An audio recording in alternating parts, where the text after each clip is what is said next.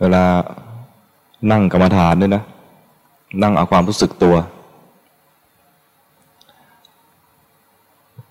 ถ้าภาวนาแล้วซึมก็ลืมตาขึ้นมาถ้าภาวนาแล้วเคลิ้มลืมตาขึ้นมาหรือไม่ก็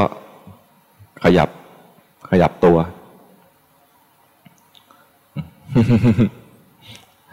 นั่งแล้วหลับก็เหมือนได้มาพักผ่อนเฉยๆถ้านั่งแล้วรู้สึกตัวเนี่ยมันจะได้เรียนรู้เห็นความเผลอบ้างก็ยังดีสงบบ้างเผลอบ้างใช้ได้มันปีใหม่แล้วเหรอมันรีบยิงอย่างนั้น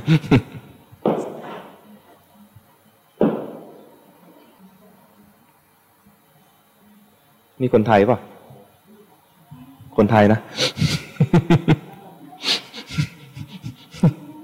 หน้าตาไปทางจีนได้อยู่รู้จักคนจีนรู้จักสมเด็จพระเทพไหมรู้จักนะ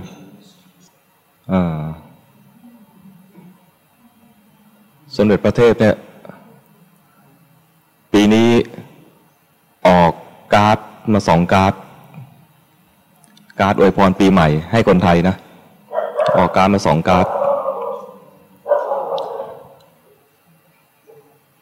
การ์ดหนึ่งเป็นรูปหนูเต้นระบำเพราะปีนี้เป็นปีชวดปีหนูแล้วก็มีแมวแอบมองอยู่ตัวหนึ่ง แล้วตั้งชื่อว่าปีหนูแมวไม่อยู่หนูระเริง เป็นสำนวนไทยแมวกับหนูเป็นศัตรูกันใช่ไหมแล้วปีนี้เป็นปีหนูก็เลยตั้งชื่อให้ว่าเป็นแมวไม่อยู่หนูร่าเริงเขียนเป็นกลอนไว้ด้วยสรุปความว่าแมวไม่อยู่หนูร่าเริงเนี่ยนะแต่อย่าประมาทเพราะแมวมันจะกลับมาเมื่อไหร่ก็ได้ ถ้าแมวกลับมาแล้วมัวแต่ร่าเริงก็อาจจะตายหนูอาจจะตายหนูก็คือพวกเรานี่แหละ พวกเรานี่แหละการแรกของสมเด็จพระเทพนะเตือนไว้ว่าอย่าประมาทอย่าหลงระเริงเดินทางก็อย่ามัวแต่ร้องเพลงหรือกินเหล้าเมาคนไทยในเวลามีเทศกาลก็จะตายกันเยอะเพราะเมามีข่าวหนึ่งตลกในสายตาของคนต่างชาตินะมีข่าวที่ญี่ปุ่นเขาถ่ายรูปป้ายเตือนสติของคนไทยเมาขับช้าๆ แทนที่จะเมาอย่าขับนะเตือนว่าเมาขับช้าๆคนญี่ปุ่นขำมากทำไมเตือนกันอย่างนี้ควรจะเตือนว่าเมาอย่าขับหรือว่าถ้าเมาแล้วอย่าขับเลยหรืออย่าเมาเลย แปลกแล้วเป็นป้ายที่เมืองไทยเนี่ยอาจจะพิมพ์ผิดก็ได้นะแต่ไปตั้งแล้วมันก็เลยผิดวัตถุประสงค์ไปอันนี้เล่าถึงว่าสมเด็จพระเทพมีการ์ดอวยพรว่าอย่าประมาทมีอีกใบหนึ่งวาดเป็นรูปค้างคาวปีหนูทำไมวาดเป็นรูปค้างคาวแล้วพระองค์ก็เขียนเป็นโครงแต่งเป็นโครงก็ว่า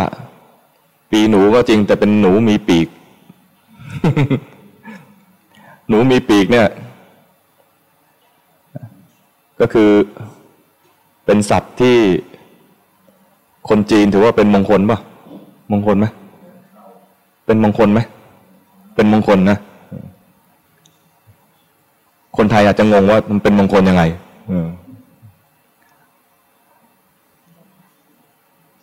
อ่านแล้วเนี่ยนะก็ยัง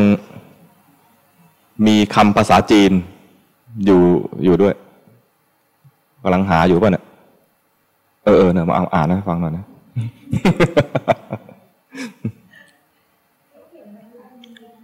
มีภาษาจีนอยู่มีในอยู่ในนี้ในสมเด็จพระเทพองค์นี้เขียนคำกลอนอวยพรเป็นรูปโอ้ยไปไหนแล้ว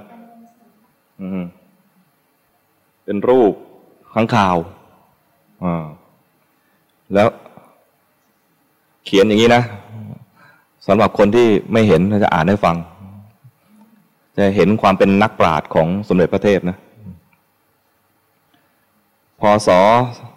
2563สวัสดีปีชวดหนูค้างคาวคือหนูมีปีกนำโชคอันนี้เป็นหัวข้อแล้วก็ต่อไปเป็นโครง4สุภาพหนูปีกดูแปลกแท้อะไรเป็นสัตว์ประเภทใดใครรู้อ๋อค้างคาวนั่นนำชัยนำโชคชื่อเหมือนชื่อนี้เลย จีนว่าฝูเต้าทุกผู้สุขล้ำปีหนูฝูเต้ารู้จักไหมฝูเต้าควรจะไม่รู้จักเพราะเราเป็นคนไทย ฝูเต้าคนนี้คนต้องรู้จัก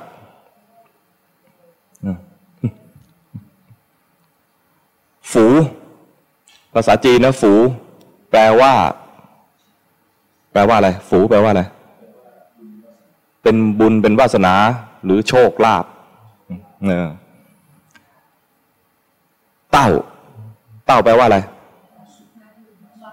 มาถึงแล้วมีคำพ้องเสียงคำว่าเต้าแปลว่า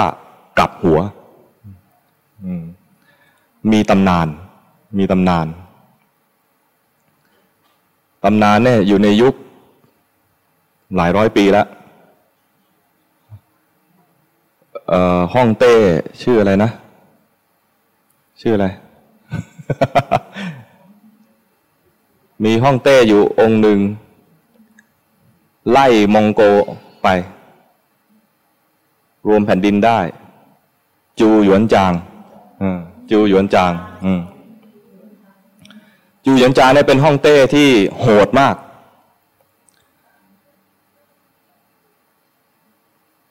รวบรวมแผ่นดินได้นะไล่พวกมองโกออกไปแต่ตั้งตนเป็นฮ่องเต้ขึ้นมาแล้วเนี่ยกลับไม่ไว้ใจคนที่ร่วมกันขับไล่คือไม่ไว้ใจทหารระแวงอยู่ว่าใครที่คุมกำลังเนี่ยอาจจะมายึดอำนาจก็ได้ก็เลยคิดว่าจะลองดูว่าใครภักดีต่อเราบ้างก็ส่งซิกส่งข่าวเล็กๆไปในหมู่พวกเดียวกันว่าถ้าเป็นพวกเราปีใหม่เนี่ยคือตรุษจีนเนี่ยให้ติดคำว่าฝูไว้หน้าบ้านฝูเนี่ยคนไทยก็ฝอฝาสระอูนะแต่ภาษาจีนก็จะเขียนอีกเป็นอีกแบบหนึ่งฮองเฮารู้จักฮองเฮาไหมฮองเฮาคือเมียฮ่องเต้เทียบกับภาษาไทยก็เป็นพระราชินีฮองเฮาชื่ออะไรหมาฮองเฮา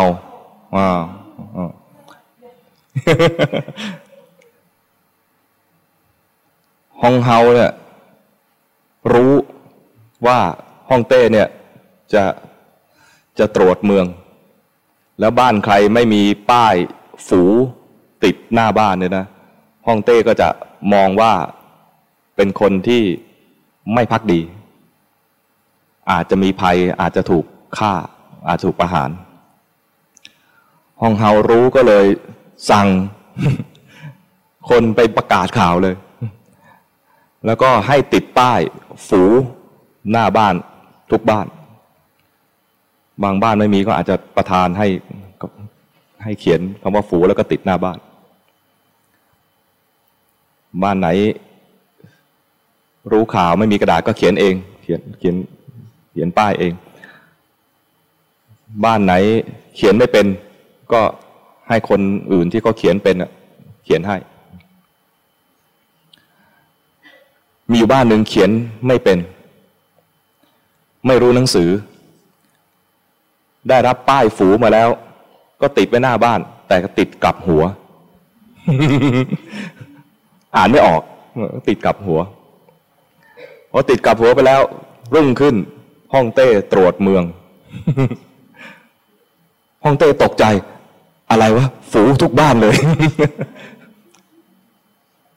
สงสัยข่าวรั่วก็ดูไปแล้วก็ดูไม่ออกเลยว่าใครพักดีใครไม่พักดีเพราะดูเหมือนพักดีทุกคนเลยจริงๆก็น่าจะพักดีทุกคนนั่นแหละเพราะว่าดีใจที่ฮ่องเต้เนี่ยขับไล่มองโกออกไปได้แต่ฮ่องเต้เนี่ยระแวงเองไปเจอบ้านเนี่ยบ้านไอ้หลังที่อ่านหนังสือไม่ออกเนี่ยแล้วติดฝูกลับหัวก็จะหาเรื่องคือไม่รู้จะประหารใครกูจะประหารไอ้นี่แหละติดฝูแต่กลับหัวโกรธนี่เสด็จไปเนี่ยเสด็จไปกับฮองเฮาฮ่องเต้โกรธฮองเฮาก็รู้ก็ฮ่องเต้ก็บอกว่าไอ้บ้านนี้มันติดกับหัวติดฝูกับหัวเอาบ้านนี้ทั้งบ้านเลยไปลงโทษประหารทั้งบ้านฮองเฮาได้ยินอย่างนั้นบอกว่าพระองค์ช้าก่อน บ้านนี้เขาดีใจที่พระองค์มาเขาจึงติดฝูกลับหัวเพราะว่าคำว่ากลับหัวเนี่ยภาษาจีนเรียกว่าเต้า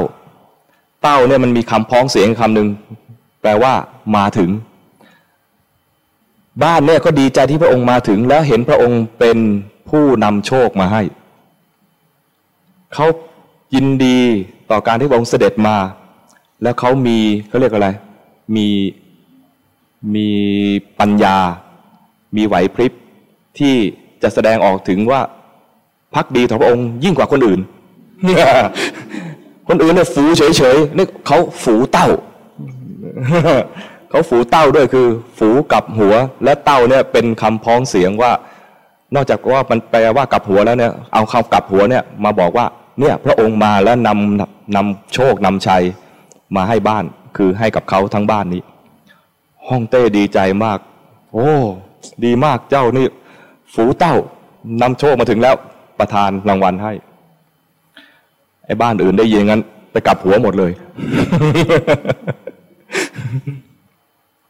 เนี่ยที่สมเด็จพระเทพเขียนกลอนไม่ใช่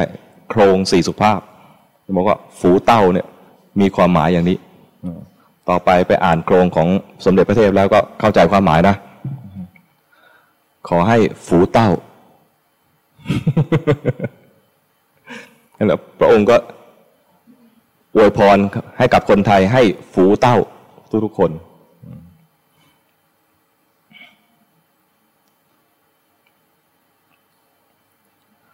ถ้าสงสัยมากกว่านี้ให้ไปถามคนนี้ คนจีนพูดไทยชัดกว่าไทยบางคนด้วย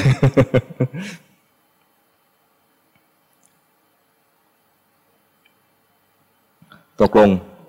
สมเด็จพระเทพเตือนคนไทยนะด้วยอะไรสกส.ใบแรกว่าอย่าประมาทแล้วก็อวยพรให้กับคนไทยทุกคนให้มีโชคมีชัย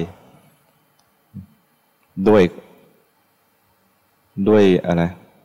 ด้วยคำจีนแสดงให้เห็นถึงความรู้ของพระองค์นะมีปัญญามากแล้วก็สามารถเอาคำว่าปีชวดซึ่งแปลว่าปีหนูแล้วก็แปลงให้เป็นหนูมีปีคือค้างคาวแล้วก็ค้างคาวมันกลับหัวใช่ไหมก็เอาค้างคาวกลับหัวเนี่ยโยงไปถึงคำว่าฝูเต้าที่รู้เนี่ยเพราะว่าอ่านมา ทีแรกก็งงเหมือนกันว่าฝูเต้าคืออะไรก็ไปถามคนที่พอดีอยู่ในคอร์สจีนฝูเต้า what does it mean ถามกับคนจีนที่พูดภาษาอังกฤษได้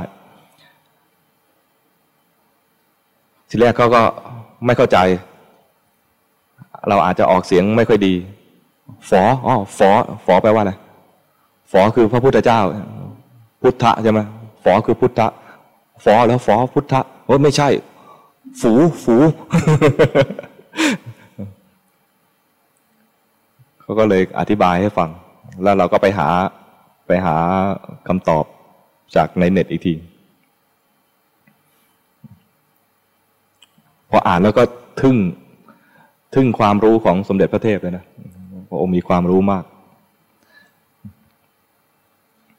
ทึ่งในการโยง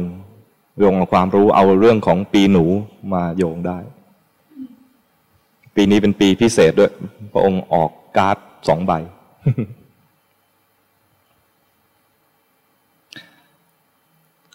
จะหมดปีแล้วนึกถึงอะไร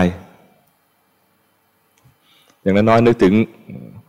การ์ดพระเทพ2 ใบนี่ก็โอเคแล้วนะไม่ประมาทแล้วก็นึกถึงอวยพรแต่พรเนี่ยจะสำเร็จได้ต่อเมื่อเราทำมีพรอันหนึ่งที่อาตมาชอบมากคือพรของสมเด็จพระสังฆราชองค์ก่อนสมเด็จพระสังฆราชองค์ก่อนเนี่ยอวยพรเป็นอะไรเป็นกลอนบอกว่าชักจำไม่ค่อยได้แล้วมันนึกเอาสดๆร้อนๆนี่แหละจำไม่ค่อยได้อ๋อพรดีอะไรนะทำดีดีกว่าขอพรประมาณเนี้ยคิดดีพูดดีทำดีเป็นสีเป็นพรสูงสุดไม่มีพรเทพพรมนุษย์เปรียบประดุจความดีที่ทำเองนี่คือคำให้พรของสมเด็จพระสังฆราชองค์ก่อนก็คือถึงเราจะอวยพรให้กันเนี่ยนะ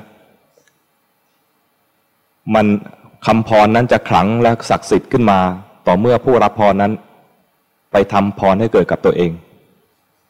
พรนี่น่าจะเทียบได้กับคำว่าฝูเนาะพรนี่น่าจะเทียบกับคำว่าฝูได้ไหมพรให้พรได้อยู่นะ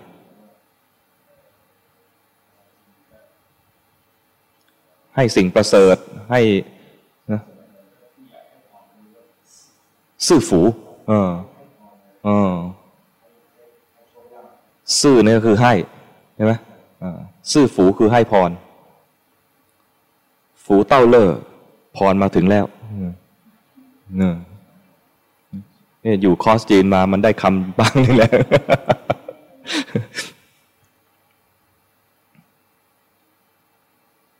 วันนี้เราก็มาทำพรให้เกิดกับตัวเองเริ่มต้นตั้งแต่ 19:00 น.สวดมนต์ทำวัดสวดมนต์นี่ก็สวดถึงสรรเสริญคุณพระรัตนตรัยสรรเสริญพระพุทธเจ้าผู้ตรัสรู้สรรเสริญพระธรรมคือคำสอนของพระองค์สรรเสริญพระสงฆ์คือผู้ที่ได้ฟังธรรมแล้วก็นำเอาธรรมะนั้นมาปฏิบัติจนเห็นธรรมถึงความพ้นทุกข์สรรเสริญพระองค์สรรเสริญธรรมคำสอนของพระองค์สรรเสริญสาวกของพระองค์คือผู้ที่ปฏิบัติจนถึงมรรคผลขั้นใดขั้นหนึ่งเป็นอย่างน้อย สรรเสริญพระรัตนตรัยแล้วก็ต้องสรรเสริญด้วยความศรัทธาศรัทธาเชื่อว่าพระพุทธเจ้ามีจริงไม่ใช่ว่าเป็นบุคคลในนิยายเชื่อว่าพระองค์มีชีวิตอยู่จริงจะเชื่อได้ก็ไม่ต้องบินไปอินเดียก็ได้แต่ถ้าบินไปอินเดียก็ศรัทธามากขึ้นมีสถานที่ประสูติจริงมีสถานที่ที่ตรัสรู้มีจริงมีสถานที่แสดงธรรมจริงและมีสถานที่ที่พระองค์ปรินิพพานจริงปรินิพพานคือดับขันธ์ 5ตอนตรัสรู้เนี่ยดับกิเลสแต่ยังมีขันธ์ 5อยู่ตอน ปรินิพพานเนี่ยปรินิพพานคนไทยตอนสมัยเด็กๆนะแปลว่าตาย คนไทยเลยไม่อยากนิพพานไม่อยากตาย จริงๆคือดับขันธ์ห้าไม่เกิดอีกไม่ทุกข์อีกนั่นเองเพราะตัวทุกข์ตัวแท้เนี่ยคือตัวขันธ์ห้านี่ดับทุกข์ได้ทั้งหมดก็คือดับขันธ์ห้าตอนคนตายแล้วคนปกติที่ตายเนี่ยตายไม่จริงแต่แล้วตายแล้วยังมีจิตที่ยังมีกิเลสอยู่จิตที่มีกิเลสนั่นก็พาให้เกิดขันธ์ใหม่รูปขันธ์นี้ตายไปก็จริงนะมันพาให้เกิดรูปขันธ์ใหม่ถ้าชีวิตนี้ก่อนตายทำบุญเอาไว้ดีก็จะมีรูปขันธ์ที่ดีๆสำหรับจิตที่สร้างบุญมาได้รูปขันธ์ที่เป็นทิพย์ก็เป็นเทวดาถ้าไม่เป็นถึงเทวดาก็มาเป็นคนก็ได้รูปขันธ์ที่สวยงามหล่อเหลาดูในนี้มีใครทำบุญไว้ดีบ้างมีไหม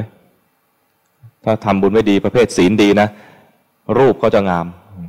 เป็นผู้หญิงก็หญิงงามเป็นผู้ชายก็ชายงามฮะดียังจะดูว่าคนไหนบุญเก่าดีนะดูที่รูปแต่ไม่แน่นะ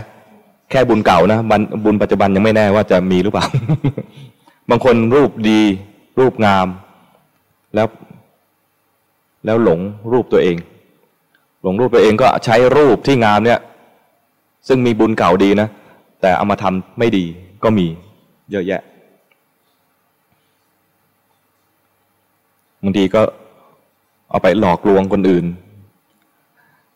ดีใจที่คนอื่นเขาหลงรูปตัวเองนี่นะก็หลอกให้เขาปลนเปลือแล้วก็ทิ้งแล้วก็ไปหาคนใหม่งี้ใช้รูปซึ่งเป็นทุนเก่าที่ดีเอามาใช้ไม่ดีมาทำบาปหมดจากชาตินี้ก็จะไม่ได้รูปงามๆแล้ว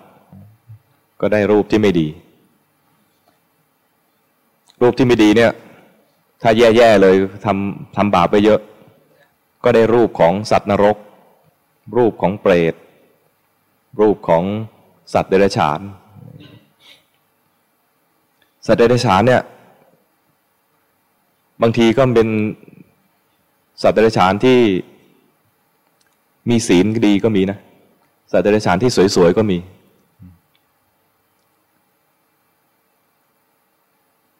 พระโพธิสัตว์ในบางทีไปเป็นสัตว์เดรัจฉานเนี่ยเป็นสัตว์เดรัจฉานที่สวยงามเป็นนกยูงทอง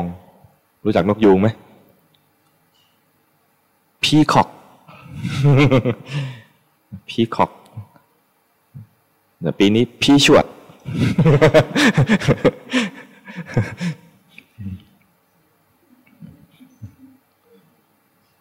วัวก็พีชาลู ไม่ร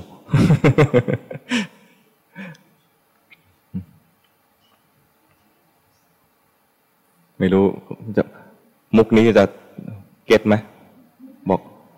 หนูคือพี่ชวดเนี่ยรู้จักไหมเรียนเสียงพี่ขอกต้องบอกหมายว่าอะไรนกยูงพี่ขอกเนี่ยนะพอคนไทยจะอะไรจะเล่นสำนวนเล่นตลกหน่อยนะเวลาปีหนูก็เรียกว่าปีชวดใช่ไหมแต่ออกเสียงให้เป็นฝรั่งหน่อยก็พี่ชวด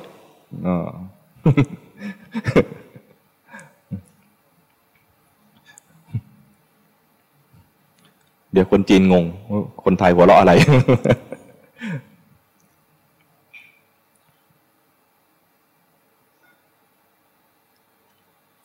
อันนี้ถ้าเรารู้สึกว่าตายจากชาตินี้แล้วเราคงต้องเกิดอีกเนี่ยนะก็ต้องสร้างบุญให้ครบแต่ถ้ารู้สึกว่าชาตินี้เราน่าจะได้พระอรหันต์แน่ๆนี่นะก็ไม่เป็นห่วงเท่าไหร่อันนี้ถ้ามันต้องวนเวียนอยู่นี่นะก็ต้องสร้างบุญให้ครบมีทั้งการให้ทานรักษาศีลและเจริญภาวนา ราะถ้าเรายังวนเวียนอยู่ในสังสารวัฏนะแล้วเราไม่ได้ให้ทานเราก็จะเป็นผู้อัตคัดให้ทานแล้วเราจะมีโภคทรัพย์ผู้ให้ทานจะเป็นผู้ร่ำรวยจะมีอานิสงส์จากการให้ทานคือเป็นผู้ร่ำรวยให้ทานไว้มากอานิสงส์ก็จะเป็นผู้มีทรัพย์สินมากหรือคราวที่ต้องการอะไรตอนนี้ยังไม่มีนะพอคิดอยากจะมีมันก็จะมีได้ง่ายอาจจะมีคนเอามาให้หรืออาจจะมีทรัพย์อยู่แล้วแล้วไปหาสิ่งนั้นได้ง่ายนี่ให้ทานรักษาศีลก็ควรจะรักษาเพราะถ้ารักษาศีลไม่ครบถ้ามาเกิดอีกเราอาจจะมีสุขภาพไม่ดีเช่นถ้าไปผิดศีลข้อที่หนึ่งได้อาจจะได้เกิดมาเป็นคนก็จริงเนี่ยนะแต่เป็นคนที่สุขภาพไม่ดีหรือว่าตอนนี้ยังไม่มีวิบากจากที่ผิดศีลพอวิบากจะให้ผลก็จะป่วยคนที่ป่วยเนี่ยแสดงว่ามีวิบากของการทำผิดศีลข้อที่หนึ่งไปทำให้คนอื่นเขาเดือดร้อนแต่ทำให้คนอื่นเขาเจ็บป่วยจริงอยากจะฆ่าเขาแต่ฆ่าไม่สำเร็จได้แค่บาดเจ็บก็จะป่วยเราก็จะบาดเจ็บเจ็บป่วยครั้งหนึ่งเนี่ยพระพุทธเจ้าเสด็จไปบิณฑบาตเทวทัตรู้ว่าเสด็จทางนี้วันนี้จะมาทางนี้ซึ่งเป็นตรอกเล็กๆก็มอมเหล้าช้างนี่ก็กินเหล้าได้เหมือนกันนะเคย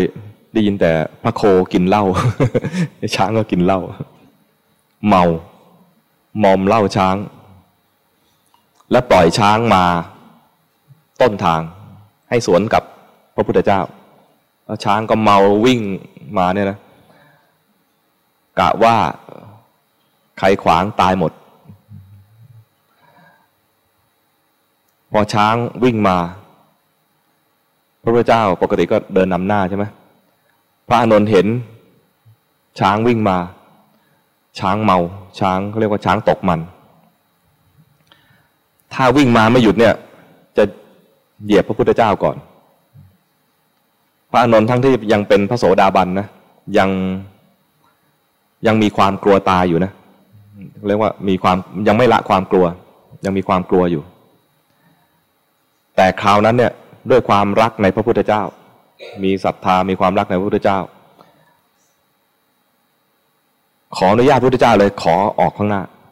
ถ้าช้างจะมาเหยียบพระองค์เนี่ยขอให้เหยียบพระอานนท์ก่อนให้เหยียบตัวเองก่อน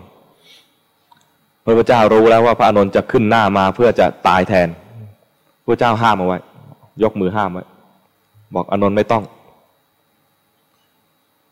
เราไม่มีวิบากเกี่ยวกับปาณาติบาตเพราะนั้นจะไม่มีการถูกทำร้ายให้เสียชีวิตก่อนอายุไข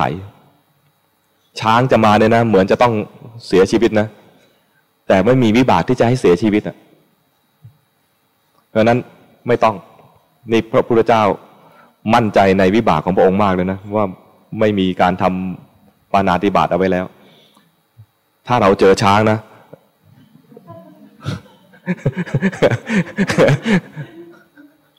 เราหลบไปก่อนนะ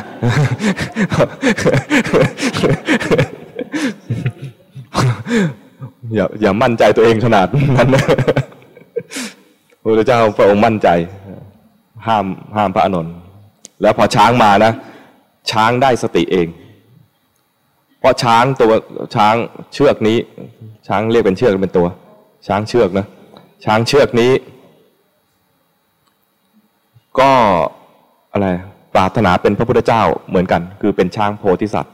พอเห็นพระพุทธเจ้านึกได้เลยว่าอ้าวเราก็ปรารถนาเป็นพระพุทธเจ้านี่นะจะมาทำร้ายพระพุทธเจ้าทำไมหายเมาเลยสั่งเมาแล้วขอโทษพระพุทธเจ้าขอขมาโทษนะด้วยการหมอบลงเพราะว่าที่วิ่งมาเนี่ยวิ่งมาด้วยอาการที่ไม่เคารพพระพุทธเจ้า แล้วก็เมาต่อหน้าพระองค์เนี่ยนะขอขมาพระองค์ด้วยการเอางวงเนี่ยหยิบเอาฝุ่นที่เท้าพระพุทธเจ้าเนี่ยมาใส่หัวตัวเองนี่เป็นการแสดงความเคารพอย่างสูงเราจึงเรียกคนที่น่าเคารพว่าใต้เท้านึกไหมเรียกเขาผู้ที่น่าเคารพมากกว่านั้นอีกใต้ฝ่าพระบาทเคารพมากกว่านั้นอีกใต้ฝ่าละอองธุลีพระบาทนึกออกไหมเอาฝุ่นจากใต้เท้าเนี่ยใส่หัวเรากล้าวกระหม่อม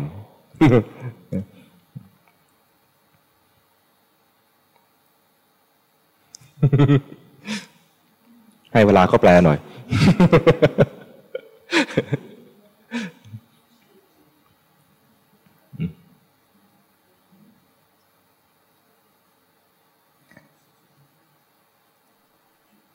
้าเรา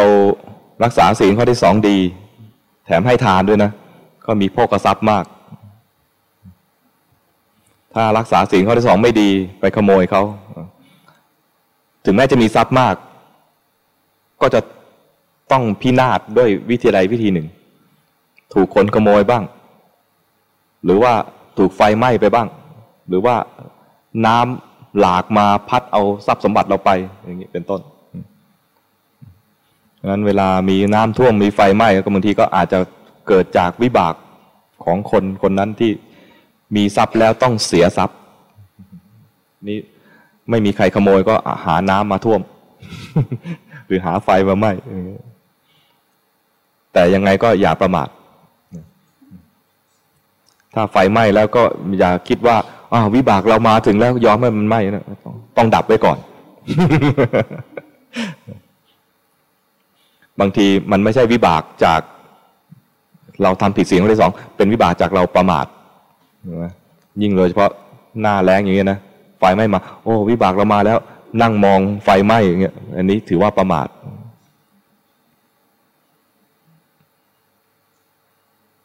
รักษาศีลข้อที่สามดีก็จะสมหวังเรื่องความรักซื่อสัตย์ต่อคู่ครองซื่อสัตย์ต่อเราสมหวัง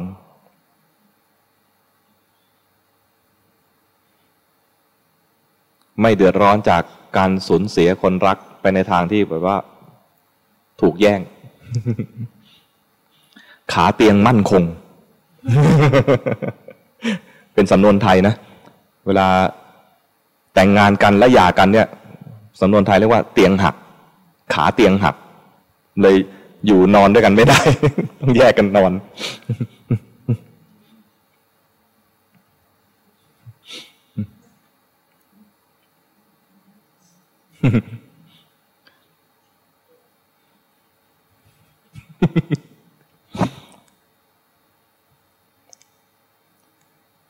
ถ้ารักษาศีลข้อที่สี่ดีจะเป็นคนที่มีเครดิตเป็นคนน่าเชื่อถือพูดอะไรพูดแต่เรื่องจริงนะก็เป็นที่น่าเชื่อถือของบุคคลทั่วไปถ้าพูดอะไรแล้วมันไม่จริงก็ไม่น่าเชื่อถือ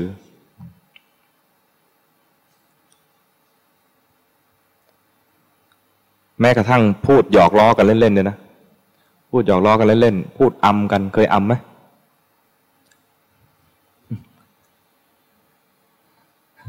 ฮะเคยอำนะพูดอำเนี่ยคนที่ฟังเราอยู่เนี่ยถ้ารู้ว่าอำก็แค่ขำๆแต่ถ้าบางทีก็อาจจะเอ๊ะจริงหรือไม่จริงแล้วพอเราเฉลยก็อ๋อแค่นี้เองอะไรประมาณนี้แต่แค่อำกันเนี่ยนะแค่เล่นๆกับเพื่อนๆเนี่ยนะหรือว่าคนที่คุ้นเคยกันเนี่ยแค่นั้นก็ทำให้เราถ้าเราเป็นคนพูดอำบ่อยๆนะไอ้คนฟังก็จะจริงเหรอไอ้นี่พูดจริงหรือเปล่านี่ก็เสียเครดิตแล้ว อาตมาโดนเองแหละอาตมาชอบอำเหมือนกัน ชอบพูดอำโยมนี่แหละ พูดอำไปเรื่อยๆนะขำๆอำเขาได้ก็สนุกนะ มีครั้งหนึ่งพูดเรื่องจริงขึ้นมาโยมถามอันนี้เรื่องจริงหรือเปล่าคะ คือ ฟังอำมาตลอดแล้วคราวนี้เกิดพูดจริงจังขึ้นมาชักไม่แน่ใจแล้วอ้าวตายแล้วเราโดนวิบากของการพูดไม่จริงขึ้นมาแล้ว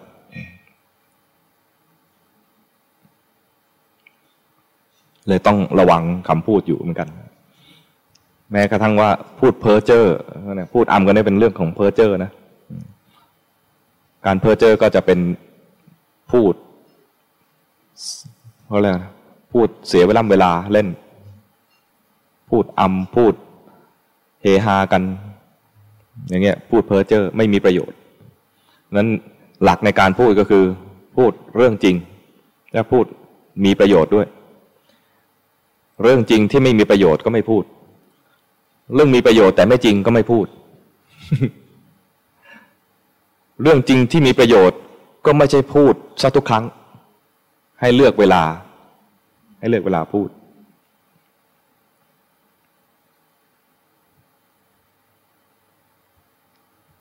นี่แล้วพูดยังมีศิลปะไม่ใช่จะพูดได้ทุกครั้งรักษาศีลข้อที่5ดีก็จะมีสติดี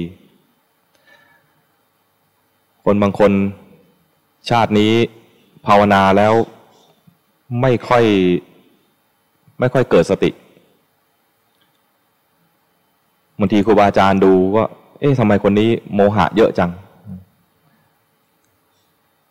แล้วท่านก็มีความสามารถที่จะดูอดีตได้ท่านก็เห็นว่าอดีตชาติเมาเคยเมา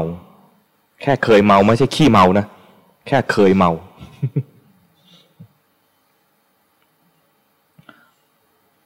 ถ้าขี้เมานะก็ภาวนายากกว่าเคยเมาอีก งั้นถ้าเคยเป็นคนขี้เมาและคิดจะภาวนาเนี่ยนะต้องทำความเพียรมากกว่าคนปกติที่เขาไม่เคยเมาแต่ภาวนาได้อยู่นะภาวนาได้อยู่แต่ต้องเพิ่มกำลังในการภาวนามากกว่าคนปกติต้องเดินจงกรมมากกว่าเขาต้องปลุกตัวเองให้ตื่นมากกว่าเขาคือไม่ใช่นั่งเฉยๆนั่งเฉยๆแล้วเคลิ้มซึมโมหะเยอะนี่นะก็ต้องปลุกตัวเองให้ตื่น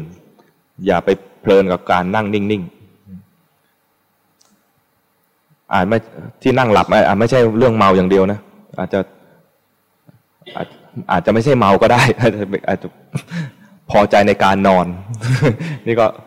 สะสมโมหะอยู่เหมือนกันบางคนไม่ใช่เมาบางคนเคยเกิดเป็นงูเนี่ยจะพอใจในการนอนโดยเฉพาะงูอิ่ม งูอิ่มเนี่ยจะนอนเลยแล้วก็ด้วยความเป็นงูนะมันนอนอยู่แล้วนะพออิ่มแล้วก็กูไม่ไปไหนกูก็นอนอย่างเงี้ยจนกว่าจะย่อยหมด ย่อยหมดก็ยังไม่หากินทีเดียวนะยังอิ่มสบายก็ค่อยๆเลื้อยนั้นถ้างูอิ่มแล้วเนี่ยนะพระจะกล้าเล่นมีพระอยู่ที่วัดที่ระยองอ่ะที่นั่นก็มีงูเยอะมีทั้งงูจงอางงูเห่าครั้งหนึ่ง พระท่านไปเล่นกับงูลูบหัวงูเล่นลูบหัวงูจงอางซึ่งชื่อว่าเป็นงูที่ดุแล้วมีพิษเยอะพระก็ถามว่าทำไมกล้าบอกมันอิ่มแล้ว มันอิ่มแล้วเลยกล้าลูกชี้ให้ดูที่ท้องป่องๆ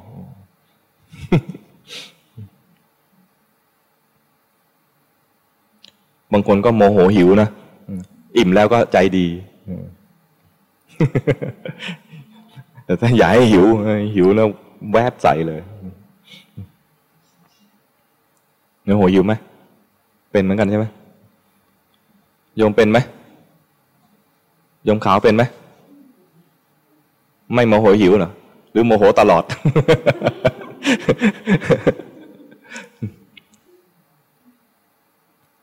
ต้องท ทำบุญให้ครบนะให้ทานรักษาศีลแล้วนะถ้าให้ทานรักษาศีลแล้วเนี่ยไม่เจริญภาวนาก็ไม่ครบบุญไม่ครบยังต้องเวียนว่ายตายเกิดมาทีไรก็ทุกชาติเลยใครไม่มีทุกข์บ้างในที่นี้มีไหมมีทุกคน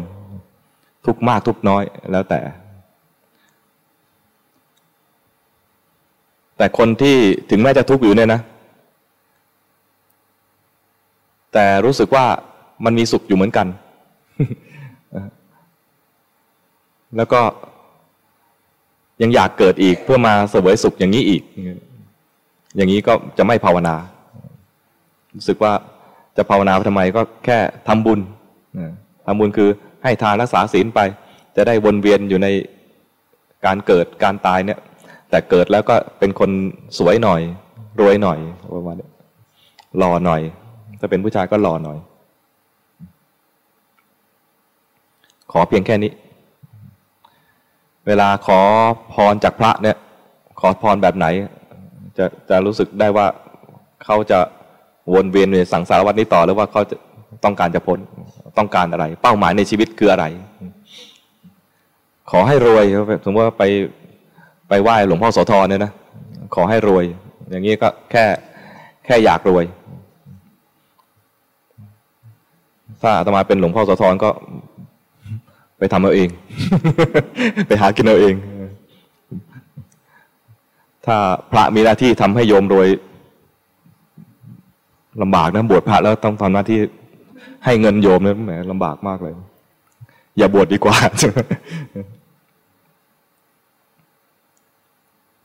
หรือว่าไปขอพรกับเทวดาอย่างนี้นะพระที่นี่ศักดิ์สิทธิ์มีเทวดาเยอะสมมติขอพรให้เทวดาเนี่ยบันดาลให้ตัวเองสำเร็จให้ได้ดังปรารถนาถ้าเทวดามีหน้าที่ทำให้คนสมปรารถนานะอย่าเป็นเทวดาเลยเพราะว่างานเยอะ คนในที่นี้สักกี่คนเนี่ยสมมตินะสัก50คนในที่นี้นะมาไหว้หลวงปู่ทวดแล้วขอหลวงปู่ทวดอาจจะหลวงปู่ทวดรู้จักหลวงปู่ทวดปะหลวงปู่ทวดจะบันดาลให้ไหมถ้าเราเป็นหลวงปู่ทวดเราจะบันดาลให้ไหม ถ้าหลวงปู่ทวดปรารถนาดีกับเราจริงนะหลวงปู่ทวดจะบอกว่าถ้าอยากรวยให้ไปขยันทำมาหากินถ้าอยากฉลาดก็ให้หาปัญญาเข้าหาผู้รู้ไม่ใช่มาขอเอาแล้วได้เนี่ยนะสิ่งที่ได้ไม่ยั่งยืนเหมือนอยากรวยหลวงปู่ทวดให้หวยมาใบเลยนะแล้วก็เกิดถูกรางวัลที่1ขึ้นมาเนี่ยก็รักษาความรวยนั้นได้ไม่นานและอาจจะเดือดร้อนกว่าตอนไม่รวยเดือดร้อนยังไงพอเคยถูกหวยไหมไม่เคยเลยไม่ถูกกินตลอดใช่ไหมตอนซื้อมาก็วางแผนเนี่ยได้มาแล้วจะต้องทำอะไรบ้างเนี่ย พอหวยออกฝันสลาย สมมุติถ้าถูกขึ้นมานะจะอาจจะเดือดร้อนมากกว่านั้นญาติจะเยอะญาติทุกคนนะมาลำเลิกบุญคุณไม่ให้ก็ไม่ได้ประมาณนี้ให้คนนั้นมากกว่าคนนี้ก็ไม่ได้ถ้าคนนั้นรู้นะเอ้าทำไมแกให้คนนั้น 5,000 ให้ฉัน1,000อย่างเงี้ยเดือดร้อนอ่ะไม่ให้ก็ไม่ได้ให้ไปเราก็หมด แล้วบางทีก็อาจจะใช้เงินมือเติบเคยตัวคราวนี้หลังจากเงินหมดแล้วไม่มีความสุขเหมือนเดิมแล้วเพราะเคยสุขมากกว่านี้ใช่ไหมเคยใช้จ่ายมากกว่านี้ตอนนี้หมดแล้วไอ้คนที่เคยมีใช้จ่ายแล้วตอนนี้หมดกับคนที่มีใช้จ่ายไปเรื่อยๆทำแบบไม่มากเท่าคนถูกหวยนะยังเป็นรู้สึกมีสุขตามปกติถ้าจะรวยให้รวยจากการที่เราขยันหมั่นเพียรเนี่ยดีกว่าเรียกว่ารวยแบบมั่นคง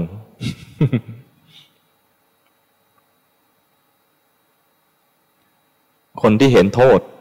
ของชีวิต จะหันมาภาวนาจะหาทางออก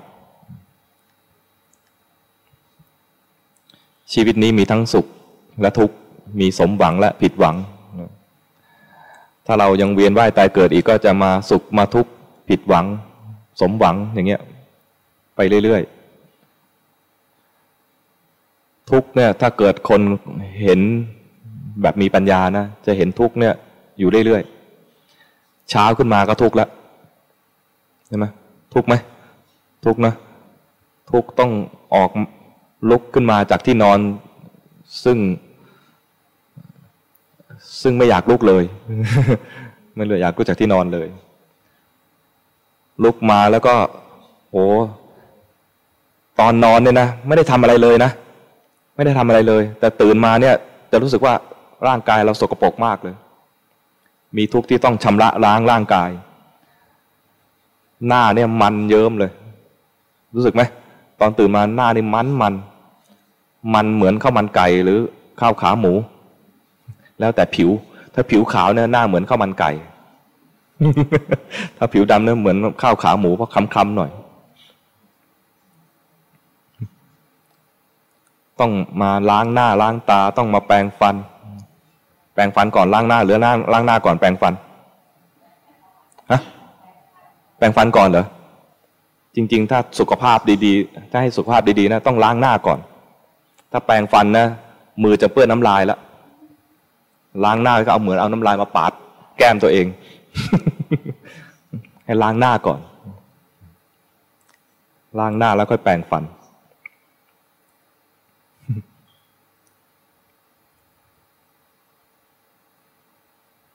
ถ้าไม่ได้ล้างหน้าไม่ได้แปรงฟันนะจะไม่มั่นใจออกจากห้องไม่ได้อย่าว่าแต่ออกจากบ้านเลยนะออกจากห้องแล้วไม่มั่นใจไม่กล้าพูดคุยกับใครเพราะร่างกายสกปรกฟันสกปรกปากสกปรกมีทุกข์ต้องทำอย่างเงี้ยทำความสะอาดร่างกายทุกวันแล้วก็ไม่แค่ช่วงเช้านะไปทำงานกลางวันกลับมาแล้วเนี่ยก็ต้องชำระร่างกายมีทุกข์เช้ามาถ้าถ่ายไม่ออกก็เป็นทุกข์ถ่ายมากเกินไปก็เป็นทุกข์ ต้องมีกินแล้วต้องถ่ายอีกใช่ไหมมีทุกข์ในชีวิตประจำวันอย่างเงี้ยทุกข์ที่ต้องทำมาหากินทำมาหากินก็ต้องแย่งกันเพราะว่าของที่จะกินมีจำกัดทรัพย์สมบัติมีจำกัดก็ต้องแย่งกันทำมาหากินมีการเบียดเบียนกันบ้างเบียดเบียนกันเองบ้างเบียดเบียนกับคนอื่นบ้างบางทีไม่มีกินก็ต้องไปฆ่าสัตว์เพื่อเลี้ยงชีพต้องเบียดเบียนสัตว์แต่ฆ่าสัตว์เนี่ยนะถ้าฆ่าสัตว์เพื่อเลี้ยงชีพเนี่ยนะมีโทษก็จริงนะแต่โทษน้อยกว่าฆ่าสัตว์เพื่อไปขายเพราะฆ่าสัตว์เพื่อไปขายเนี่ยนะมันจะต้องเอาไปขายเยอะๆถ้ากินนะสมมติได้ปลามาตัวหนึ่งก็พอแต่ถ้าเอาไปขายต้องเป็นพวงเพื่อจะไปขายโทษของปาณาติบาตเนี่ยจะไม่เท่ากันถ้าเพียงเพื่อเลี้ยงชีพแค่ว่าเอามาเลี้ยงครอบครัวมีโทษเหมือนกันแต่ว่าโทษระดับน้อยระดับต่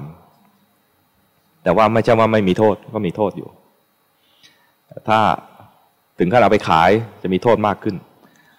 ถ้าไม่ขายเพียงแค่สนุกนี่โทษมากกว่าโทษมากกว่าเพราะว่าอะไรสัตว์นั้นตายโดยไม่จำเป็นเลยเอาไปขายได้ยังโอเคนะยังมีรายได้เข้ามาหาครอบครัวแต่ตกปลาเล่นมีสนามตกปลาเขาเรียกว่าบ่อตกปลาใช่ไหมตกเล่นสนุกไม่คิดจะกินมาหรอกอย่างเงี้ยถ้าปลามันติดเบ็ดขึ้นมาเนี่ยมีโทษเราเนี่ยทำกรรมที่มีโทษมากกว่าคนที่เขาหากินถ้าทำด้วยความเครียดแค้นฆ่าด้วยความเครียดแค้นเช่นโกรธมันมากอยากให้มันตายลงมือสังหารมันนะด้วยความโกรธมาก นี่ไม่ใช่ฆ่าธรรมดาแล้วมีกิเลสของเราเข้าไปปนด้วยถ้ากิเลสนั้นรุนแรงวิบากก็จะมากยิ่งถ้าทรมานมันมากด้วยเช่นอยากจะให้มันตายแล้วแต่ก่อนตายขอให้ทรมานก่อนด้วยความแค้นอย่างนี้ก็มีวิบากมากถ้าสัตว์นั้นมีคุณถ้าสัตว์นั้นมีคุณเช่นเคยทำประโยชน์ให้กับเราแล้วเราไปฆ่าก็จะมีบาปมากกว่ามีโทษรุนแรงมากกว่าสัตว์ที่ไม่เคยมีคุณกับเราหมาเคยเฝ้าบ้านให้เราสมมตินะแล้วมีวันหนึ่งมันมากินแอบกินอาหารอะไรสักอย่างซึ่งเราโกรธมากแล้วเราก็ฆ่ามันการฆ่าหมาตัวเนี้ยซึ่งมันเคยมีคุณกับเราก็จะมีบาปมากกว่าฆ่าสัตว์อื่นที่ไม่เคยมีคุณกับเราฆ่าคนที่เคยช่วยเหลือเราก็จะมีบาปมากกว่าฆ่าหมาที่เคยมีคุณกับเราเพราะหมากับคนความเป็นคนมีคุณมากกว่าพ่อแม่มีคุณกับเรามากให้กำเนิดเรามาเลี้ยงดูเรามาฆ่าพ่อแม่จึงมีโทษสูงสุดเลยโทษเทียบเท่ากับทำร้ายพระพุทธเจ้าโทษเทียบเท่ากับฆ่าพระอรหันต์โทษเทียบเท่ากับทำสงฆ์ให้แตกกันเรียกว่าเป็นอนันตริยกรรมอนันตริยกรรมแปลว่าตายจากชาตินี้แล้วเนี่ยจะไม่ไปสุคติแน่นอนกรรมจากการทำร้ายด้วยการฆ่าพ่อฆ่าแม่นะจะให้ผลจากการสิ้นชาตินี้ทันทีอนันตะคือไม่เว้นเลยคือไม่มีว่าตายจากชาตินี้แล้วจะไปเสวยผลบุญก่อนไม่มีถึงแม้จะทำบุญใดมาเนี่ยนะต้องเสวยผลบาปนี้ก่อน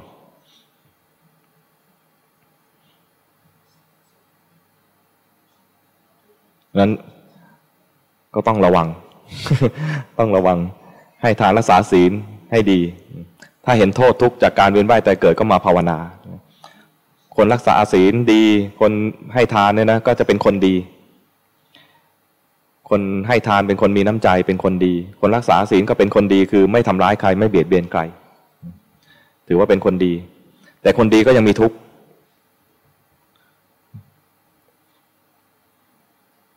คนดีมีทุกข์ได้ไหมใครรู้สึกว่าเป็นคนดีแล้วมีทุกข์บ้างมีไหมคือมันเสร็จตั้งแต่คนดีแล้วใช่ไหม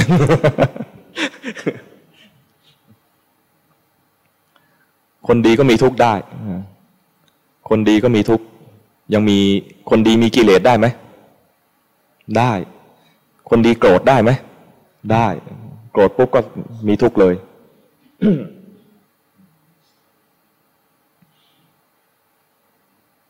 คนดีมีทุกข์มีกิเลสทีไรก็จิตใจก็เศร้าหมองมีทุกข์ดังนั้นถ้าคนดีไม่ภาวนาก็จะมีกิเลสมาทำให้ใจเป็นทุกข์อยู่เสมอ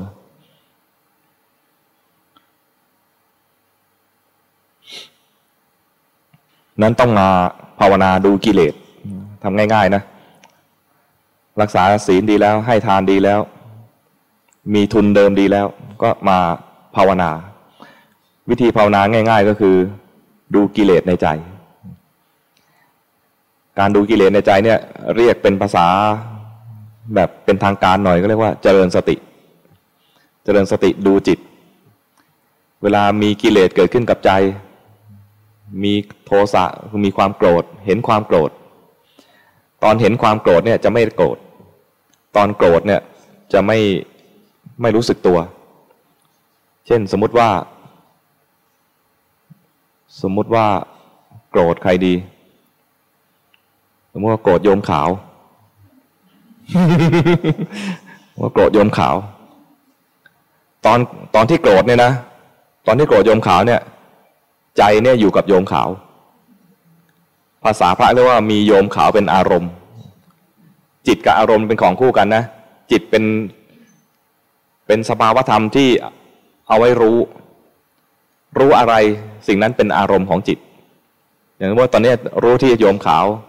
เป็นอารมณ์ของจิตอาตมา เห็นยมขาวแล้วโอ้ยมขาวได้ข่าวว่าร้ายมากสมมุตินะสมมุติเฉยๆนะอาจจะไม่ร้ายก็ได้อาจจะดีก็ได้อันนี้สมมุติเฉยๆว่าศพยมขาวเนี่ยร้ายมากดุมากด้วยอะไรเงี้ยพอเห็นเราก็แย้งเลยมีโทสะด้วย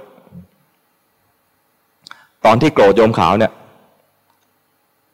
มีโยมขาวเป็นใจอาตมามีโยมขาวเป็นอารมณ์คือรู้ที่โยมขาวไม่รู้ตัวเองไม่รู้กายตัวเองไม่รู้ใจตัวเองเห็นโยมขาวแล้วก็โกรธเลยถ้านึกถึงโยมขาวแล้วคิดถึงโยมขาวต่อก็จะโกรธมากขึ้นปรุงแต่งมากขึ้นสมมุตินะแต่โยมขาวไม่เคยทำให้อาตมาโกรธนะจริงๆนะไม่เคยทำให้อาตมาโกรธอันนี้ยกตัวอย่างสมมุติเฉยๆถ้าเป็นคนเจริญสติโกรธไปแล้วห้ามไม่ได้เพราะโกรธไปแล้วสิ่งที่จะทำได้คือมารู้จิตเมื่อกี้นี้ว่ามีความโกรธเกิดขึ้นจิตเนี่ยมีปกติเกิดดับเกิดดับจิตดวงหนึ่งเกิดขึ้นมารู้อารมณ์แล้วมีปฏิกิริยากับอารมณ์นั้นเช่นเห็นโยมขาวแล้วมีปฏิกิริยาคือมีความโกรธจิตดวงนี้ก็กลายเป็นว่าจิตโกรธมีความโกรธเกิดขึ้นในจิตแล้วดับไปเป็นเหตุให้จิตดวงหนึ่งเกิดขึ้นมารู้อารมณ์และมีปฏิกิริยาอารมณ์นั้นต่อด้วยทีนี้ถ้าคนโกรธก็จะมีจิตเกิดดับอยู่ที่โยมขาวต่อเนื่องหลายๆขณะหลายๆดวงแต่ถ้าเกิดดับโกรธโยมขาวมาเรื่อยๆนะพอจิตดวงใหม่แทนที่จะไปดูโยมขาวมาดูจิตเมื่อกี้นี้กลายเป็นจิตที่มีสติขึ้นมาเห็นจิตมันจะเห็นอะไรในจิตเห็นอะไรนะเห็นอะไร ตอบได้ไหมเห็นความโกรธจิตเมื่อกี้นี้จิตที่มีความโกรธเนี่ยนะเห็นโยมขาวแต่จิตเนี่ยโกรธระดับไปจิตที่มีสติคือเห็นจิตเมื่อกี้นี้มีจิตเมื่อกี้นี้เป็นอารมณ์เห็นความโกรธในจิตเมื่อกี้นี้ไม่ได้เห็นโยมขาวแล้วนะเห็นความโกรธในจิตเมื่อกี้นี้ตอนเห็นความโกรธในจิตเมื่อกี้เนี่ยถ้าดูเฉยๆด้วยใจที่เป็นกลางจิตที่ดูอยู่เนี่ยก็ไม่มีความโกรธดังนั้นเวลาเห็นความโกรธด้วยใจที่เป็นกลางเนี่ยนะเห็นปุ๊บความโกรธดับเลยเพราะจิตขณะเนี้ยมีสติแล้วเห็นจิตเมื่อกี้นี้ว่ามีความโกรธปนอยู่และจิตดวงนี้ก็กลายเป็นจิตที่เป็นกุศลมีสติเกิดขึ้นมา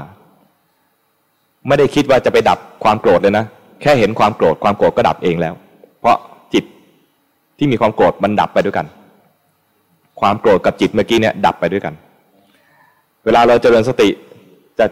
ใช้วิธีการดูจิตแบบนี้คือกำลังโกรธอยู่นี่แหละแล้วมันพอจิตดวงสุดท้ายที่โกรธเนี่ยนะจิตดวงใหม่เกิดขึ้นมารู้ทันทีอย่างเงี้ยไม่ต้องใช้ความคิดแต่ถ้าต้องคิดเนี่ยก็คือว่าเมื่อเช้าโกรธแล้วเราต้องนึกถึงเหตุการณ์เมื่อเช้าอ๋อเมื่อเช้าฉันโกรธอย่างเงี้ยนะเหมือนเห็นความโกรธนะแต่ต้องคิดเอาอย่างนี้ใช้ไม่ได้มันอย่างนี้ไม่ใช่เรียกว่าเจริญสติอย่างนี้เรียกว่าคิดถึงอดีตว่ามีความโกรธเกิดขึ้นเมื่อตอนเช้าอย่างนี้ไม่ใช่เจริญสติเรียกว่าคิดเอาเจริญสติเนี่ยจะไม่ใช่คิดจะใช้คำว่ารู้คือจิตดวงหนึ่งเกิดขึ้นมาเห็นโยมขาวแล้วโกรธเนี่ยแล้วจิตดวงนี้ดับไม่ให้มีอะไรมาแทรกเลยจิตดวงใหม่เกิดขึ้นมารู้จิตนี่เนี่ยนะมันใช้คำว่ารู้เฉยๆไม่ต้องคิดมันแค่รู้ว่าเมื่อกี้เกิดอะไรขึ้นเรียกว่าภาษาครูบาอาจารย์จะเรียกว่ารู้ลงปัจจุบันแต่มันไม่ใช่ปัจจุบันแท้ๆเป็นปัจจุบันแบบต่อเนื่องถ้าปัจจุบันแท้ๆคือรู้ร่างกายเนี่ยรู้ปัจจุบันแท้ๆได้ขณะนี้นั่งอยู่อย่างนี้รู้ได้ทันทีเลยว่าเป็นขณะนี้แท้ๆแต่ถ้ารู้จิตเนี่ยนะจิตต้องเกิดอะไรสักอย่างนึงขึ้นมาก่อนในกรณีนี้ถ้ายกตัวอย่างคือโกรธโยมขาวมีความโกรธเกิดขึ้นมาก่อนจิตดวงนี้โกรธก่อนแล้วให้จิตดวงนี้ดับไปจิตดวงที่โกรธเนี่ยนะจะรู้ตัวเองไม่ได้เพราะมันทำหน้าที่คือรู้โยมขาวไปแล้วต้องให้ตัวนี้ดับไปก่อนจิตดวงใหม่จึงจะมารู้ว่ามีความโกรธเกิดขึ้นจิตดวงใหม่เนี่ยไม่โกรธแต่รู้ว่าเมื่อกี้นี้โกรธแบบทันทีทันใด อย่างนี้เรียกว่าตามรู้เรียกว่าเป็นปัจจุบันก็ได้แต่เป็นปัจจุบันแบบต่อเนื่องไม่ใช่ปัจจุบันแท้ปัจจุบันแท้จริงๆไอ้ตอนโกรธเนี่ยรู้ไม่ได้ปัจจุบันแท้อีกขณะหนึ่งคือขณะนี้ไม่ได้โกรธแต่รู้ว่าเมื่อกี้โกรธเข้าใจไหมเนี่ยตามทันไหมนั้นเวลาดูจิตเนี่ยคือดูจิตเมื่อกี้นี้แต่ต้องเมื่อกี้นี้แบบทันทีทันใดไม่ใช่เว้นออกไป2นาทีแล้วค่อยดูหรือว่า5นาทีแล้วค่อยดูนี่ใช้ไม่ได้ต้องรู้ทันทีรู้ทันทีถ้ารู้แบบใจไม่เป็นกลางถ้ารู้แบบใจไม่เป็นกลางเนี่ยนะเห็นความโกรธแล้วไม่ชอบความโกรธนี้ฉันเนี่ยเป็นลูกศิษย์พระกฤษอาจารย์กฤษไม่น่าจะโกรธเลยจริงๆเป็นลูกศิษย์อาจารย์กฤษก็โกรธเพราะอาตมายังโกรธอยู่ เอาเป็นว่าอะไรฉันเป็นนักปฏิบัติก็แล้วกันฉันเป็นนักปฏิบัติไม่ควรโกรธเลยพอเห็นความโกรธแล้วไม่ชอบความโกรธรีบไปแก้ไขรีบแก้ไขความโกรธจากโกรธเนี่ยให้มันไม่โกรธวิธีแก้ไขทำยังไงเจริญเมตตาเช่นว่าอย่าไปโกรธโยมขาวเลยโยมขาวเขาใส่บาตรอยู่เป็นประจำไปโกรธเดี๋ยวเขาไม่ใส่บาตรอะไรเงี้ย อย่างนี้ไม่ได้อย่างนี้เรียกว่าไม่ใช่เจริญสติธรรมดาแล้วมันเป็นการมีการแก้ไขคือมันไม่ได้ดูเฉยๆไม่ได้ดูความโกรธเฉยๆมันเห็นความโกรธแล้วเข้าไปแก้ไขถ้าแก้ได้เรียกว่าทำสมถะสำเร็จสมถะกรรมฐานคือแก้จิตที่ไม่ดีให้มันดีแก้จิตที่ไม่สงบให้สงบแก้จิตที่โกรธให้หายโกรธมีการแก้ไขการแก้ไขเนี่ยเรียกว่าอยู่ในขั้นตอนการทำสมถะกรรมฐานสมถะแปลว่าสงบทำความโกรธให้สงบไปเนี่ยเราทำสมถะมีการจงใจแก้ไขจิตที่ไม่ดีให้ดีขึ้นมาถ้าจะเจริญวิปัสสนาวิปัสสนาแปลว่ารู้แจ้งวิปัสสนาก็แค่รู้เฉยๆไม่แก้ไขตอนรู้เฉยๆเนี่ยแค่รู้ไอ้จิตที่ไม่ดีเมื่อกี้มันดับแล้วเพราะจิตดวงปัจจุบันมันรู้ว่าเมื่อกี้มีความโกรธเนี่ยนะจิตดวงนี้ไม่มีความโกรธแล้ววิธีเจริญสติก็คือรู้เฉยๆไม่ต้องไปแก้แต่ถ้าเผลอแก้ให้รู้ด้วยว่าเมื่อกี้แทรกแซงเช่นว่าเมื่อกี้เห็นว่ามีความโกรธเกิดขึ้นกับจิตเมื่อกี้เนี่ยนะรีบแก้เลยโอ้อย่าไปโกรธเขาเลยจริงๆเขาก็ดีนะเขามีน้ำใจนะที่เขาทำหน้าอย่างเงี้ยเพราะว่าอะไรเป็นธรรมชาติของเขาเองอะไรเงี้ย เราไปไม่ชอบใจเขาเองจริงๆเขาก็ปกติอย่างนี้แหละเขายิ้มเจือนๆอย่างนี้แหละปกติคิดในทางที่ดีเพื่อปลอบใจตัวเองให้ไม่โกรธเขาวิธีที่จะไม่โกรธก็มีหลายอย่างนะปลอบใจตัวเองหรือว่าบอกตัวเองว่าอย่าไปโกรธก็เลยโกรธไปเนี่ยนะจริงๆเขากำลังมีความสุขอยู่เวลาเราโกรธเขาเราเองนะเป็นทุกข์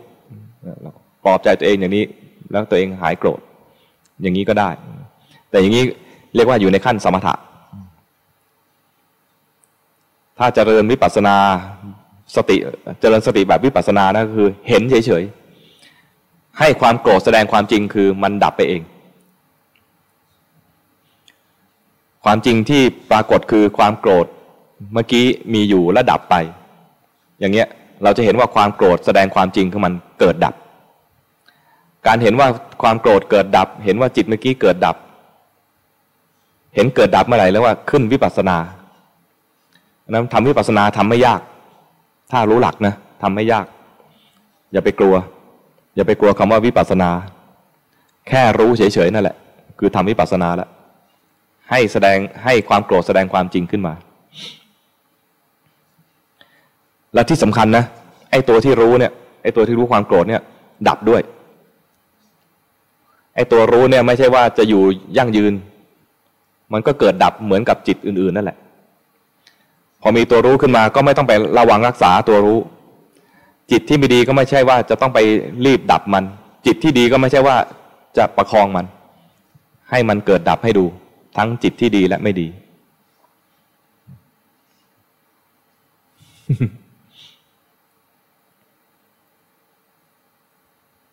จิมลิมเข้าใจไหม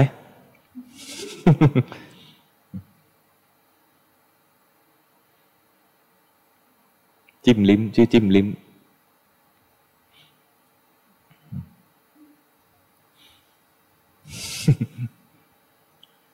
คนฟังใหม่ๆต้องอะไรถ้าไม่เข้าใจถามได้นะภาวนามีสองแบบภาวนาให้สงบกับภาวนาให้ฉลาดคนที่ภาวนาให้สงบเนี่ยถ้าเขาสงบง่ายก็จะนั่งได้สงบแป๊บเดียวสงบเลยหรือฝึกไม่นานก็สงบสงบก็มีหลายระดับสงบชั่วคราวสงบได้นานกับสงบระดับเข้าฌานยุคนี้ทำฌานยากเพราะว่าไม่มีเวลาทำยุคก่อนเนี่ยคนทำฌานได้เยอะเพราะว่าสังคมมันไม่เร่งรัดเหมือนทุกวันนี้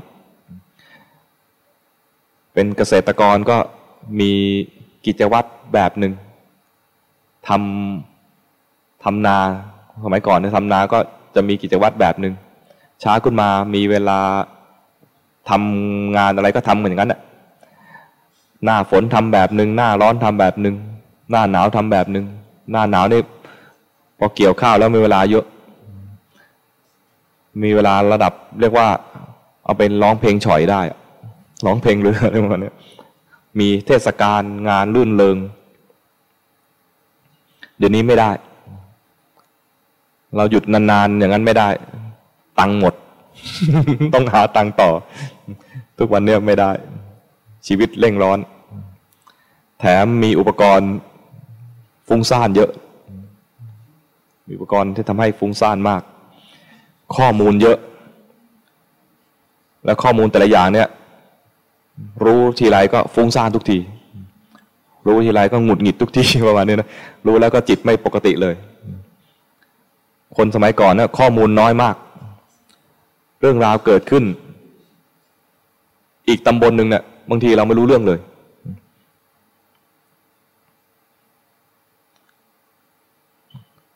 เคยไม่ต้องเอาไปไกลนะสมัยเด็กๆนะส่งจดหมายกันเนี่ยส่งจดหมายไปเนี่ยเราเขียนจดหมายวันนี้นะส่งวันนี้รอไปเลยสัปดาห์หนึ่งอย่างเร็วจึงจะมีจดหมายตอบมา เดินทางจากเราไปถึงบ้านเพื่อนเนี่ยนะ3 วันเพื่อนอ่านแล้วเขียนจดหมายตอบเราเลยนะ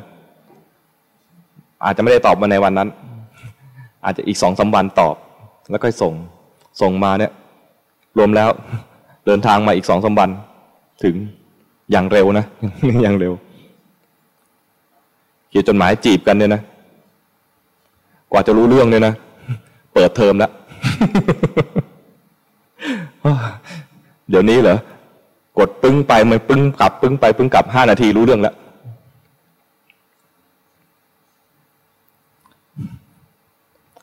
สมัยก่อนเนี่ยเขียนจดหมายไปนะก็รอสงบได้เดี๋ยวนี้ส่งข้อความไปเลยนะมันอ่านหรือยังมันอ่านหรือยัง ถ้าอ่านแล้วทำไมไม่ตอบ รอตอบอีกจิตใจเนี่ยไม่ค่อยอยู่แล้วก็เนื้อกับตัวใครเล่น Facebook โพสอะไรไปเนี่ยนะก็รอดูจะมีคนกดไลค์กี่คนไลค์มากแสดงว่าอันนี้ดีไลค์น้อยก็เศร้าใจซึม ไม่มีคนสนใจเราเลยเราว่าอันนี้เจ๋งแล้วนะทำไมเขาไม่ชอบเลยเหรอ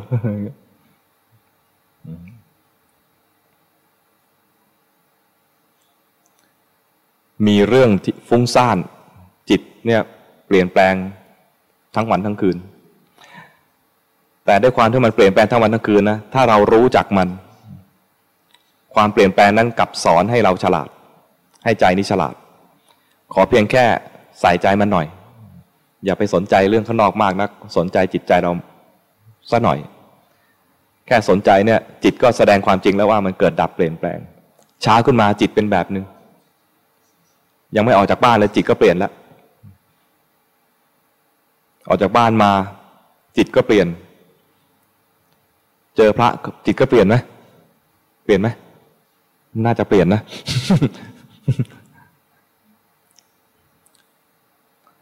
มีอยู่ครั้งหนึ่งนะตอนอยู่อีกจังหวัดหนึ่งนะเดินบิณฑบาตผ่านบ้านโยมบ้านหนึ่งเด็กมันชี้แม่พระ แม่พระไอ้แม่ก็มึงก็ไหว้สิ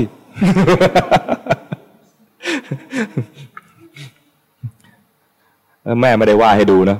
ลูกก็ไหว้ไม่เป็นเราก็ขำนะเห็นอย่างนั้นเราก็ขำว่ามันสอนลูกอย่างนี้ลูกไหว้ไม่เป็นหรอกสั่งลูกให้ไหว้แต่แม่ไม่ไหว้ประมาณแม่มึงอย่าเสียงดังสิเดี๋ยวพระเห็น เดี๋ยวพระเห็น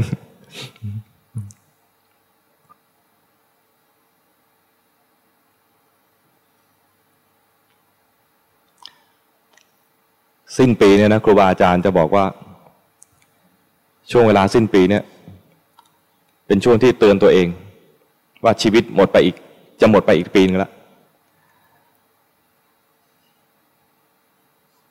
ถ้าจะให้ดีให้วันสิ้นปีเนี่ยเป็นการตรวจสอบชีวิตใน1 ปีที่ผ่านมาปีหนึ่งที่ผ่านมาเนี่ยเราทำดีอะไรบ้างทำไม่ดีอะไรบ้างตอนปีก่อนนู้นตอนปลายปีก่อนนู้นน่ะเคยตั้งใจว่าปีนี้จะทำอะไรบ้าง เราได้ทำหรือยังและที่ว่าทำน่ะทำได้สมกับที่ตั้งใจหรือยังอะไรเป็นเหตุให้มันไม่สมกับที่เราตั้งใจเอาไว้อะไรเป็นต้นตอเป็นสาเหตุปีหน้าอย่าให้มันมารบกวนเรามากอะไรที่ทำไม่ได้ตั้งใจใหม่เป็นโอกาสอีกครั้งหนึ่งในการเริ่มต้นปีเป็นโอกาสอีกครั้งนี้ที่เราจะอธิษฐานคือตั้งใจจะทำอธิษฐานไม่ใช่ขอนะไม่ใช่เจ้าประคุณขอให้อย่างงู้นขอให้อย่างนี้อธิษฐานคือตั้งใจจะทำเหมือนพระเวลาอธิษฐานพรรษาตั้งใจว่าจะอยู่จำพรรษาที่นี่ตลอด3 เดือนคืออธิษฐานจะทำนี่เวลาตั้งใจจะทำเนี่ยเวลาอธิษฐานเนี่ยให้อธิษฐานสิ่งที่พอทำได้อย่าอธิษฐานเกินกำลังแล้วพอทำไม่ได้แล้วมันจะไม่ทำแล้วก็จะเสียกำลังใจ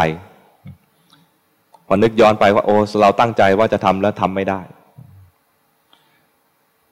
นี่เวลาตั้งใจเนี่ยนะแทนที่จะตั้งใจ1 ปีเราอาจจะแบ่งซอยย่อยไปเป็นระยะดึงเดือนนี้เดือนมกราที่จะถึงเนี่ยจะขอทำสิ่งนี้ถ้าทำได้แล้วก็กุมภาทำต่อหรือถ้าทำไม่ได้กุมภาทำอีกจะตั้งใจใหม่ ถ้าเสียเวลาก็เสียเวลาแค่เดือนเดียวแต่ถ้าตั้งใจทั้งปีนะ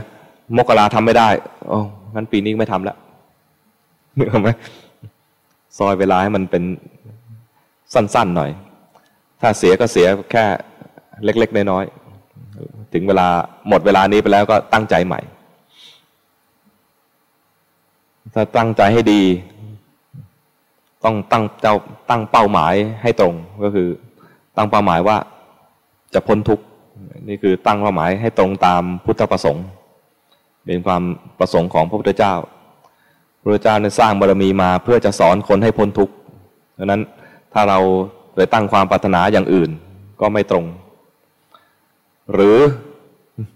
คิดว่าจะยังไม่พ้นทุกข์หรอกถ้ายังไม่พ้นทุกข์ก็ต้องตั้งใจสร้างบารมี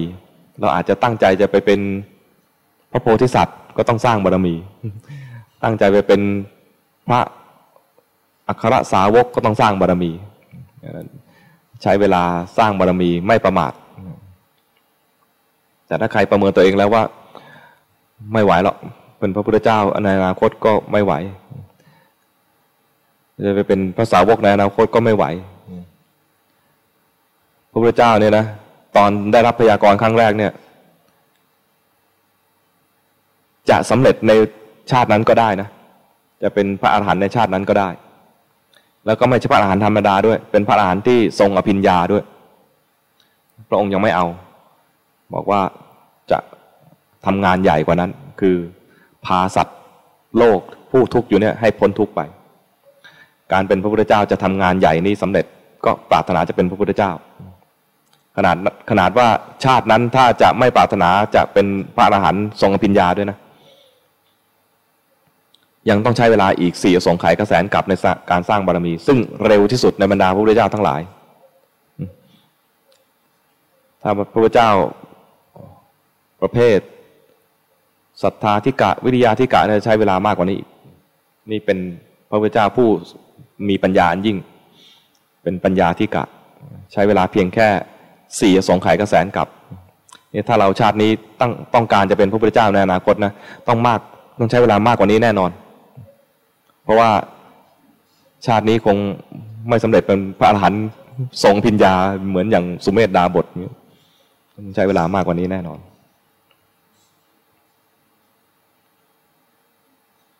รู้จักไหมเนี่ยรู้จักสุเมธดาบทป่ะรู้จักไหม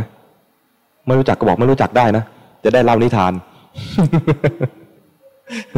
นะสุเมธดาบทเนี่ยอยู่ในตระกูลรวยเป็นคนรวยเห็นความไร้สาระของคนที่เสพกามพอพ่อแม่ตายไปแล้วก็เอาทรัพย์สมบัตินั้นแจกจ่ายคนทั้งหลายแจกจ่ายคนจนแจกจ่ายคนที่ต้องการมีค่าทาสด้วยนะมีทาสปล่อยทาสให้เป็นอิสระแล้วออกบวชด้วยความที่เป็นคนมีบุญมีบารมีอยู่เดิมมากด้วยออกบวชไม่นานก็ทำฌานได้ทำฌานก็ไม่ได้ทำฌานแบบธรรมดานะทำอภิญญาได้ด้วยอภิญญาหมายถึงว่ามีความรู้ยิ่งอยู่6เรื่องนี่อภิญญา6นะแต่สุเมธดาบทเนี่ยทำได้5เรื่องคือมีหูทิพย์มีตาทิพย์สามารถระลึกชาติตัวเองได้แล้วก็รู้ใจคนอื่นรู้ความเกิดดับของคนอื่นว่าคนนี้เกิดจากชาติก่อนเขาเป็นอะไรมาแล้วตายจากชาตินี้ก็จะไปเป็นอะไรต่อรู้ได้แล้วก็รู้จิตคนอื่นรู้จิตคนอื่นขาดอยู่ข้อเดียวคืออาสวะขยายานคือการทำให้อาสวะกิเลสหมดสิ้นไปถ้าทำข้อนี้ได้ก็เป็นพระอรหันต์วันหนึ่งเห็นชาวบ้านกำลังเตรียมทางเหาะมานะฤาษีทำอภิญญาได้ก็เหาะได้เหาะมาเห็นชาวบ้านกำลังเตรียมปรับทางให้เรียบร้อยก็เลยสงสัยว่าเขาทำอะไรกันลงมาเหาะลงมาถามชาวบ้านก็อ้าวท่านฤาษีไม่รู้เหรอพระพุทธเจ้าอุบัติแล้วในโลกพระพุทธเจ้ายุคนั้นเนี่ยชื่อว่าทีปังกรพระพุทธเจ้าอุบัติแล้วในโลกเดี๋ยวพระองค์จะเสด็จมาเราจะเลยมาเตรียมทางเอาไว้ทำบุญด้วยการเตรียมทางให้ท่านเสด็จโดยสะดวกสุเมธดาบทได้ยินว่าพระพุทธเจ้าอุบัติแล้วดีใจ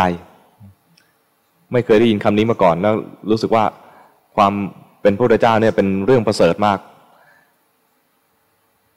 เราควรจะทำบุญกับพระพุทธเจ้าด้วยวันนี้ก็เลยบอกกับชาวบ้านว่าที่ทำบุญอยู่เนี่ยที่ทำทางถวายพระพุทธเจ้าเนี่ยนะขอทำด้วยขอแบ่งส่วนหนึ่งให้เราทำบ้างนะบอกกับชาวบ้านเห็นว่าเป็นฤาษีเหาะมาก็เลยให้ที่เยอะๆเพราะว่าเดี๋ยวฤาษีเสกปึ้งเสร็จเลยประมาณอย่างนี้แต่ฤาษีไม่ใช้ฤทธิ์เพราะถ้าใช้ฤทธิ์ทำเนี่ยบุญจะน้อยเหมือนไม่เหนื่อยอ่ะพอไม่เหนื่อยไม่ได้ลงแรงอะไรมากเลยนะบุญมันน้อยฤาษีก็เลยคิดว่าเราใช้แรงกายของเราเนี่ยแหละทำขอจอบหน่อยขอมาทำใช้แรงแบบมนุษย์ปกติไม่ใช้ฤทธิ์นี้ที่ชาวบ้านเว้นไว้ให้มันเยอะทำไม่ทันไม่เสร็จชาวบ้านเสร็จแล้วปรากฏเสียงดังมาแล้วว่าพระพุทธเจ้าเสด็จแล้วพระพุทธเจ้าเสด็จแล้วมีเสียงนำมาก่อนมีคนตะโกนมาบอกชาวบ้านทั้งหลายก็หลีกข้างทางฤาษีเห็นว่า เรายังเหลือที่ยังปรับที่ไม่หมดที่ตรงนั้นน่ะเป็นหล่มและเละๆยังเหลืออีกช่วงหนึ่งเรียกว่าหนึ่งช่วงคนหนึ่งช่วงคือถ้าฤาษีนอนไปเอาตัวเองพาดไปเนี่ยเอาหัวพาดไปเนี่ยนะคนจะเดินบนตัวฤาษีต่างสะพานได้ฤาษีเห็นพระพุทธเจ้าเสด็จมาแล้วเห็นว่างานตัวเองไม่เสร็จแน่นอนมีทางเดียวคือใช้ตัวเองแทนสะพานอุทิศชีวิตนี้ให้กับพระพุทธเจ้าคือพระพุทธเจ้าไม่ได้เสด็จมาองค์เดียวเสด็จมาพร้อมกับพระอรหันต์และพระอรหันต์ยุคนั้นมีมากมายเขาบรรยายไว้ว่ามีประมาณ1 ล้านองค์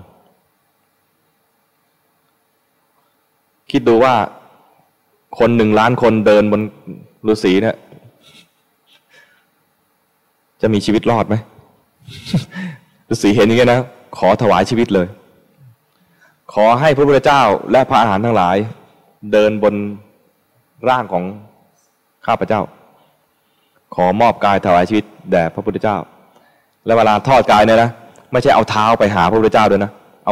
อาด้านหัวเนี่ยเข้าหาพระพุทธเจ้าแล้วนอนคว่ำแล้วนอนหงายดีนอนคว่ำดีกว่าใช่ไหม นอนหงายเหยียบท้องนี่น่าจะจุกมากกว่าเอานอนคว่ำฤาษีก็นอนคว่ำยกมือแล้วก็เอาตัวพาดไปพระเจ้าเสด็จมาถึงหัวฤาษีเห็นว่าฤาษีเนี่ยทำสิ่งที่คนอื่นทำได้ยากฤาษีเห็นพระพุทธเจ้าแล้วฤาษีก็ตั้งใจใหม่อีกครั้งหนึ่งเลยบอกกระหม่อมฉันทำบุญครั้งนี้เนี่ยที่เอาร่างกายทอดแทนสะพานเนี่ยไม่ต้องการอย่างอื่นไม่ต้องการเป็นเศรษฐีไม่ต้องการเป็นผู้มีฤทธิ์ไม่ต้องการบุญอย่างอื่นเลยขอให้บุญนี้เป็นไปเพื่อให้กระหม่อมฉันเนี่ยเป็นพระพุทธเจ้าอย่างพระองค์ไม่ต้องการอย่างอื่นขอให้บุญบารมีเนี่ยเป็นไปเพื่อตรัสรู้เป็นพระพุทธเจ้าอย่างพระองค์เพื่อที่จะพาสัตว์โลกเนี่ยพ้นทุกข์เหมือนอย่างที่พระองค์พาสัตว์โลกพ้นทุกข์เป็นพระอรหันต์เป็นล้านๆอย่างนี้พระพุทธเจ้าทีปังกรพิจารณาแล้วที่ฤาษีตั้งปรารถนาอย่างเงี้ยจะสำเร็จไหมก็ดูว่าจะสำเร็จและที่จะสำเร็จเนี่ยได้รับพยากรณ์ได้ยังคือพระพุทธเจ้าจะมาเป็นพระพุทธเจ้าได้เนี่ยนะต้องเป็นพระโพธิสัตว์ก่อนและเป็นพระโพธิสัตว์เนี่ยต้องเป็นพระโพธิสัตว์ไปพบพระพุทธเจ้าองค์ใดองค์หนึ่งด้วยแล้วก็ให้พระพุทธเจ้าองค์ใดองค์หนึ่งเนี่ยพยากรณ์จึงจะสำเร็จได้จริงแล้วก็พยากรณ์องค์หนึ่งแล้วเนี่ยก็ได้รับพยากรณ์ต่อไปอีกหลายองค์ได้พระพุทธเจ้าทีปังกรเนี่ยก็ดูว่าสุเมธดาบทเนี่ยปรารถนาที่เป็นพุทธเจ้าในอนาคตแล้วเขาจะสำเร็จด้วยก็ดูต่อไปอีกว่าในอดีตเนี่ยเคยได้รับพยากรณ์มาหรือยังได้รับพยากรณ์จากพระพุทธเจ้าองค์ใดองค์หนึ่งหรือยังก็ดูว่าอ้าวยังไม่ได้รับพยากรณ์แล้วจะใครเป็นผู้พยากรณ์ฤาษีองค์นี้จะเป็นพระเจ้าองค์ในอนาคตหรือว่าจะเป็นพระองค์เองก็ดูแล้วพระองค์เองนั่นแหละจะเป็นผู้พยากรณ์องค์แรกก็เลยพยากรณ์ไปพยากรณ์ว่าพยากรณ์ให้คนทุกคนได้ยินเลยนะทุกคนได้ยินพระพุทธเจ้าจะมีความพิเศษอย่างหนึ่งคือถ้าปรารถนาให้ใครได้ยินนะไม่ต้องใช้ไมค์เสียงนั้นจะไปดังที่หูของผู้ฟังเนี่ยพอดีดังระดับพอดีพระพุทธเจ้าก็ประกาศว่าฤาษีองค์นี้ปรารถนาจะเป็นพระพุทธเจ้าในอนาคตฤาษีนี้จะได้รับผลสำเร็จตามที่ปรารถนาคือจะเป็นพระพุทธเจ้าในอนาคตคืออีก4 สงไขยแสนกลับข้างหน้าฤาษีนี้จะเป็นพระพุทธเจ้าพระนามว่าโคตมะแล้วก็พยากรณ์ถึงพุทธประวัติเลยประมาณว่าจะมี พุทธบิดาชื่ออะไรพุทธมารดาชื่ออะไรจะมีมเหสีชื่ออะไรจะมีลูกชายชื่ออะไรออกบวชอายุเท่าไหร่จะมีสาวกอัครสาวกฝ่ายภิกษุชื่ออะไรมีสององค์ฝ่ายอะไรสาวิกาชื่ออะไรภิกษุณีชื่ออะไรพยากรณ์ไม่ครบเลยนะเหมือนสิ่งเนี้ยต้องเกิดแน่ๆแล้วฤาษีที่บำเพ็ญบารมีมาอย่างเงี้ยต้องไปเป็นพระเจ้าแน่นะก็แน่ๆแล้วไม่ใช่เป็นพระพุทธเจ้าแบบเดี่ยวๆจะมีสาวกจะมีภิกษุภิกษุณีอุบาสกอุบาสิกามาพร้อมพยากรณ์ทั้งหมดเลยนี่เป็นความอัศจรรย์นะพระเจ้าทีปังกรเนี่ยรู้อนาคตอีกสี่อสงไขยกระแสนกลับด้วย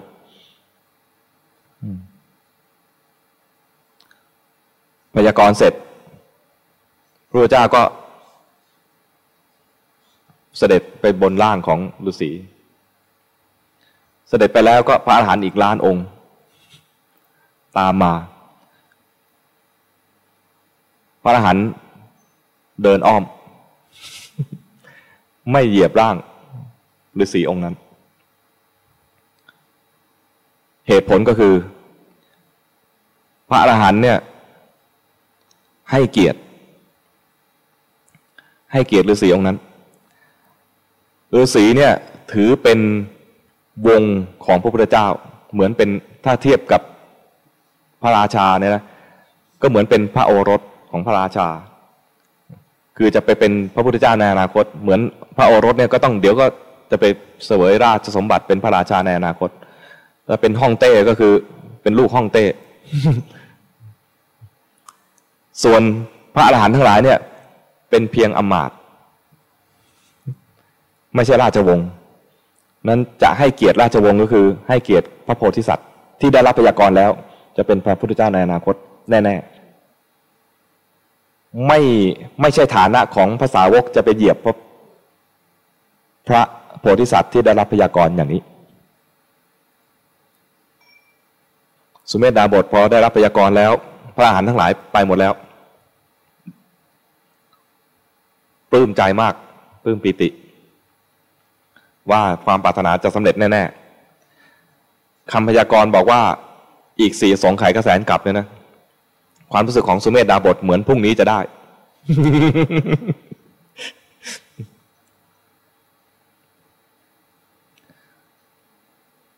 แต่พระเจ้าพยากรณ์เนี่ยนะแค่พยากรณ์ไม่ได้สอนอะไรเลยไม่ได้บอกเลยว่านี่สุเมธดาบทนี่บอกเคล็ดลับให้ไม่บอกเลยไม่ได้บอกเลยว่านี่สุเมธไปบำเพ็ญบารมีอย่างนี้นะบารมีอย่างนี้เราจะสำเร็จเป็นพระพุทธเจ้าไม่บอกเลยสักคำให้หาเอาเองให้สมกับการที่จะเป็นพระโพธิสัตว์ตรัสรู้เองเราจะไปตรัสรู้เองเป็นพระพุทธเจ้าในอนาคตสุเมธดาบทพอได้รับพยากรณ์แล้วก็เหาะเข้าป่าเสร็จแล้วก็นั่งสมาธิก่อนนั่งสมาธิเนี่ยนึกคำถามไว้ในใจว่าเราได้รับพยากรณ์แล้วแต่ว่ามันไม่ใช่ว่าจะเป็นพระพุทธเจ้าโดยอัตโนมัติต้องสร้างเหตุให้ได้เป็นพระพุทธเจ้าเหตุที่ให้ได้พระพุทธเจ้าเรียกว่าบารมีจะต้องสร้างบารมีอะไรบ้างตั้งคำถามไว้ก่อนแล้วก็เข้าฌานแล้วทำสมาธิพอทำสมาธิไปได้แล้วมีคำตอบผุดขึ้นมา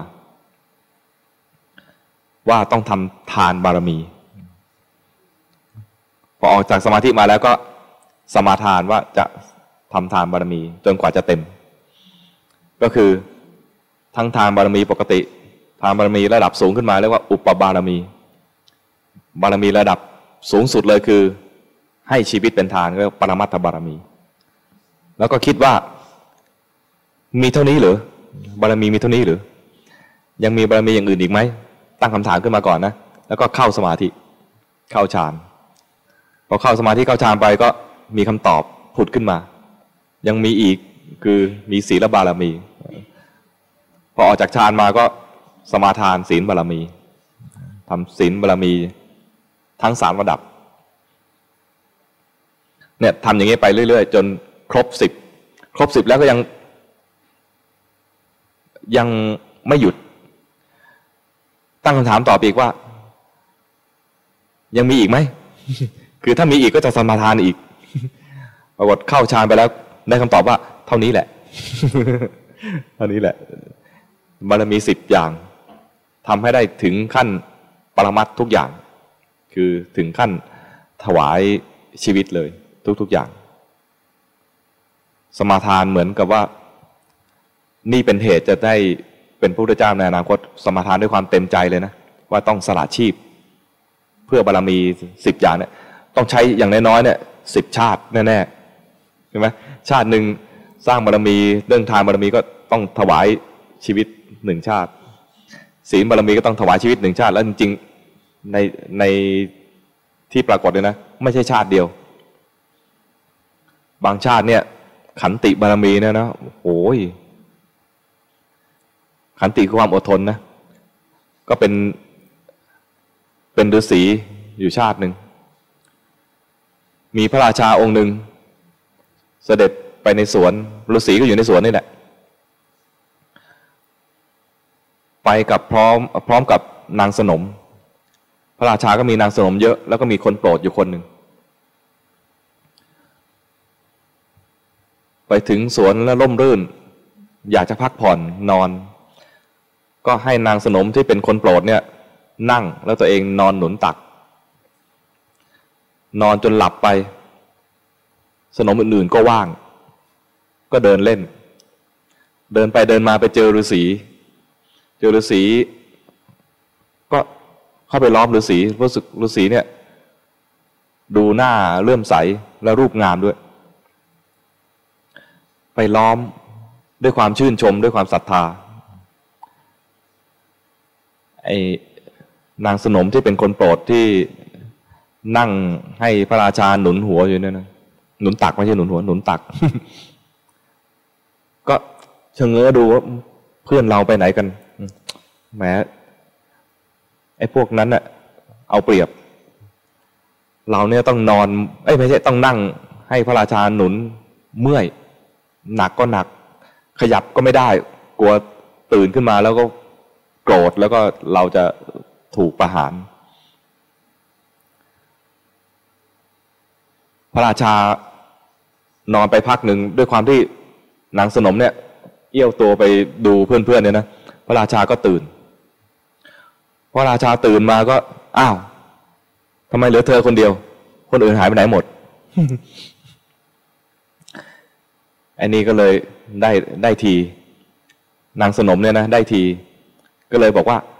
พวกนั้นน่ะไม่รักพระองค์แล้ว ไปล้อมพระละไปล้อมดาบทหนุ่มองค์นั้นอยู่ตรงนู้นเนี่ยเรียกว่าหาเรื่องให้เพื่อน พระราชาก็ตื่นมางงเงียไม่ฟังอะไรเลยได้ยินอย่างนี้ก็โกรธนางสนมทั้งหลายแล้วก็ที่โกรธมากที่สุดคือโกรธฤาษีองค์นั้นคว้ามีดไปเลย มีดเนี่ยมีศัพท์ว่าพระขัน รู้จักพระขันไหมพระขันรูปร่างไงคล้ายๆดาบสั้นกว่าโอเคนึกว่าเอาไว้ตักน้ำไม่ใช่นะ คว้าพระขันไปพระราชาจะมีอาวุธติดตัวใช่ไหมก็คือเป็นอีดาบสั้นๆเรียกว่าพระขันไปก็ไปถึงก็ชี้หน้าฤาษีเลยแกมีดีอะไรสนมของเราจึงมาลุมล้อมแกอยู่นี่เรียกฤาษีแบบไม่เคารพเลยนะแกมีดีอะไรฤาษีนั่นน่ะชาตินั้นกำลังบำเพ็ญบารมีตัวหนึ่งเรียกว่าขันติบารมีจนมีชื่อว่าเป็นขันติดาบทก็เลยบอกพระราชาไปซื่อๆบอกเราบำเพ็ญบารมีคือขันติถ้าจะถามว่ามีดีอะไรก็คงจะมีขันตินี่แหละ ขันติอยู่ที่ไหน มีดีเอามาโชว์สิอยู่ที่ไหน โอ้ขันติเอามาโชว์ไม่ได้มันเป็นนามธรรมพระราชาก็เลยมันต้องมีสิลอยๆอย่างเงี้ยลองดูซิว่าแกจะมีขันติจริงหรือเปล่าก็เฉือนหูเอาผ้าขานเฉือนหูเป็นไงขันติยังอยู่ไหมอ๋อขันติไม่ได้อยู่ที่หูพระองค์กระหม่อมชั้นยังมีขันติอยู่ขันติไม่ได้อยู่ที่หูอ้าวขันติไม่อยู่ที่หูเหรอเฉือนจมูกเป็นไงขันติยังมีอยู่ไหมอ๋อขันติไม่ได้อยู่ที่จมูกพระองค์อ้าวอยู่ที่ไหนล่ะตัดมือตัดขาบอกขันติไม่ได้อยู่ที่มือไม่ได้อยู่ที่ขาเอาอยู่ที่ไหนอยู่ที่ใจเสียบจุบเลยเอามีดเสียบจุบเลยตายไหม ตายแต่ใช้เวลาแป๊บเดียวที่เจ็บเนี่ยนะเจ็บถูกเฉือนหูเฉือนจมูกตัดมือตัดขานะใช้เวลาแป๊บเดียวไม่นานไม่ทรมานนานเท่าไหร่แต่มีขันติอดทนแล้วก็ยอมถวายชีวิตไม่โกรธนี่นะขันติคือไม่ใช่ทนเจ็บนะขันติคือทนที่จะไม่โกรธถ้าโกรธเรียกว่าขันแตก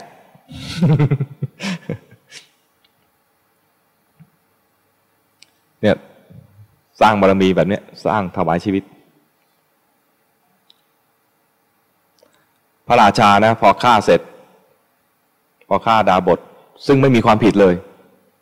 ไม่มีความผิดเลยแล้วดาบทนั้นเป็นผู้มีคุณสูงคือบำเพ็ญบารมีมาไม่โต้ตอบอะไรเลยแล้วก็ไม่โกรธตอบด้วยมีคุณธรรมสูงแล้วพระราชายังไปทำอย่างนี้นะบาปมากบาประดับที่ว่าแผ่นดินเนี่ยรับไม่ได้ธรณีสูบตรงนั้นเลยธรณีสูบเนี่ยไม่ใช่สูบแบบว่านิ่มๆนะเคยเห็นทรายดูดไหมมันไม่ใช่ทรายดูดนะแผ่นดินเนี่ยแหวกออกมาเนี่ยเขาบรรยายอย่างนี้ว่าไฟนี่แลบฟึบกายหายลงข้างล่างเลยไฟนรกเผาขึ้นมาเคยเห็นไหมไม่น่าจะเคยเห็นหรอก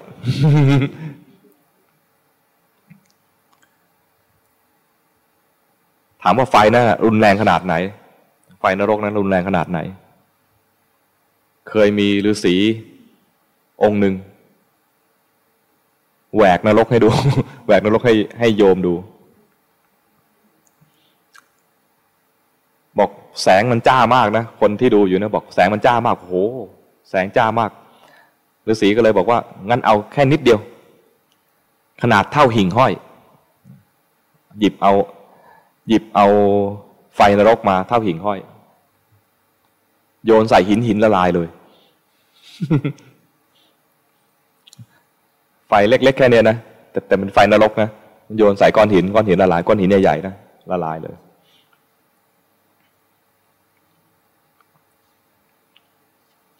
นั้นสัตว์นรกที่ลงไปเนี่ยทรมานมากแต่ไม่ตายสัตว์นรกเนี่ยนะทำบาปอกุศลเอาไว้มากลงไปนะถ้าเป็นคนตายแล้วนะแต่สัตว์นรกไม่ตายก็เรียกว่าบาปรักษาเอาไว้คนเนี่ยไม่ตายแล้วว่าบุญรักษาใช่ไหมสัตว์นรกไม่ตายแล้วว่าบาปรักษาเอาไว้ พูดให้ชัดอีกนิดนึงคือเรียกว่ากรรมรักษาเอาไว้คือสร้างเหตุให้ต้องไปรับกรรมที่เผ็ดร้อนแสบร้อนทุกปางตายแต่ไม่ตายทุกปางตายแต่ไม่ตายเพราะว่ายังเสวยวิบากไม่จบต้องเสวยวิบากให้ครบดังนั้นมันเหมือนจะตายแต่ไม่ตายร้อนมากนี่คือในนรกสัตว์นรกเนี่ยทนทรมานถ้าสลบไปนะเหมือนตายนะก็แค่สลบจะมีคนคุมเอาน้ำลาดให้ตื่น ทำยังไงได้ให้ฟื้นขึ้นมารับความทรมานต่อ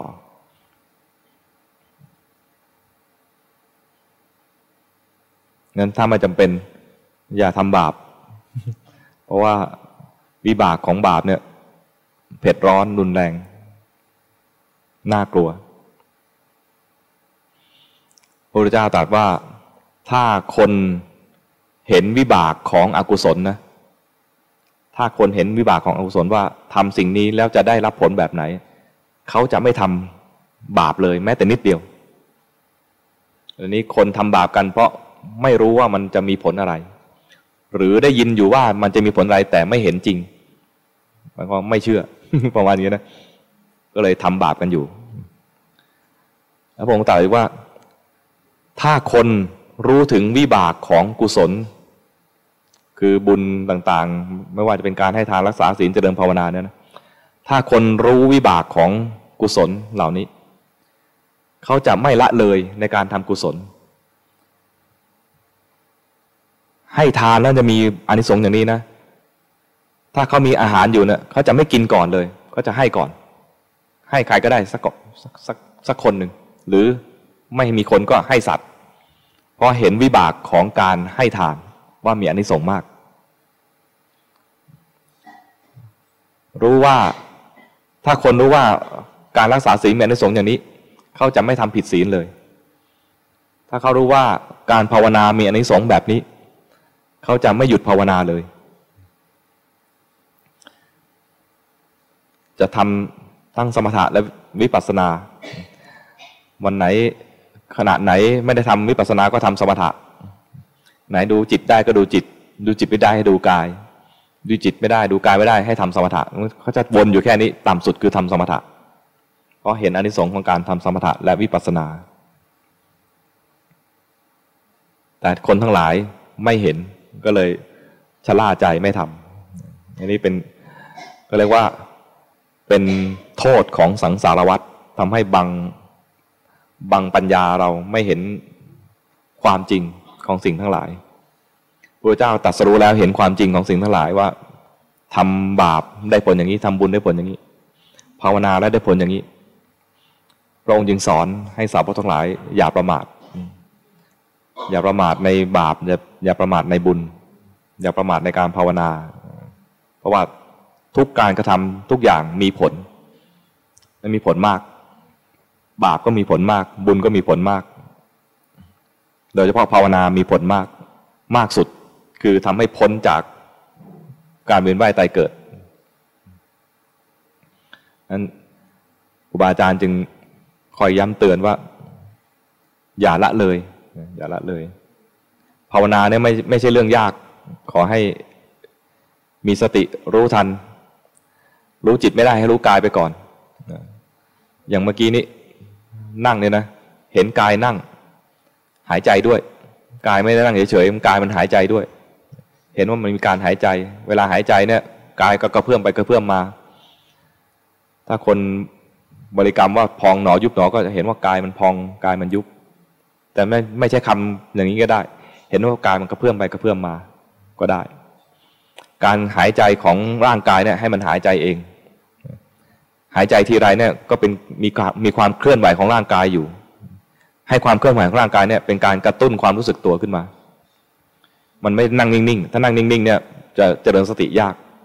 อันนี้นั่งแล้วมันมีการกระเพื่อมของร่างกายให้การกระเพื่อมเนี่ยเป็นตัวกระตุ้นให้ความรู้สึกตัวแต่ถ้าเพียงแค่หายใจแล้วมันกระตุ้นไม่พอก็ต้องมีการเคลื่อนไหวอย่างอื่นประกอบด้วยเช่นบางคนขยับมือขยับไปเวลาขยับมือเนี่ยอย่าขยับแบบอะไรอ่ะขยับแบบไม่มีจังหวะขยับหมุนไปหมุนมาอย่างเงี้ยนะมันดูเหมือนแบบว่าเพลินง่ายหรือว่าถูมือก็ถูแบบอย่างเงี้ยนะเพลินง่ายให้มันมีจังหวะแบบมีขยับแล้วหยุดขยับแล้วหยุดมันจะเป็นการกระตุ้นความรู้สึกตัวได้ง่ายกว่าเช่นว่าพลิกมืออย่างเงี้ยนะพลิกกลับพลิกกลับอย่างเงี้ยมันมีจังหวะมันมีการสั่นสะเทือนมีการสัมผัสที่มันไม่ใช่แบบว่าแบบเรื่อยๆไม่ใช่เรื่อยเปื่อยมันมีการหยุดมีการทำมีการหยุดมีการกระตุ้นความรู้สึกตัวแต่อย่างหลวงพ่อเทียนเนี่ยมี14จังหวะเคยทำไหมมี14จังหวะ14จังหวะเนี่ยไม่ใช่ว่าทำม้วนเป็น กลมกลืนแบบว่าอะไรเหมือนเล่นไทเก๊ก ให้มันมีจังหวะหยุดนิ่งหยุดนิ่งพลิกหยุดขยับหยุดขยับหยุดอย่างเงี้ยจะเป็นการกระตุ้นความรู้สึกตัวถ้าภาษาของหลวงพ่อเทียนเรียกว่ากระตุ้นธาตุรู้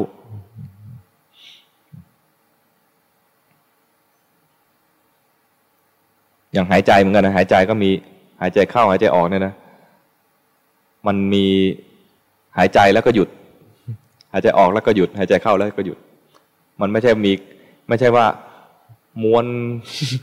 เป็นอะไรโฟลว์เป็นไม่หยุดอย่างนั้นถ้าโฟลว์ไปอย่างนั้นจะเพลินเวลาขยับไหมขยับให้มันเป็นการกระตุ้นความรู้สึกตัวถ้าหลับตาแล้วหลับจริงให้ลืมตา นั่งกรรมฐานไม่ต้องหลับตาก็ได้ให้ลืมตาลืมตาแล้วจิตหลงไปรู้ทันว่าหลงยังดีกว่าหลับแล้วหลับเลยหลงแล้วรู้ว่าหลงฟุ้งซ่านแล้วรู้ว่าฟุ้งซ่านความหลงและความฟุ้งซ่านนะถ้ารู้เมื่อไหร่ก็จะได้สติขณะนั้นอยากรู้อะไรอีกจิ้มลิ้มอยากรู้อะไรอีกใครจะคุยอะไรไหมให้เวลาอีกครึ่งชั่วโมง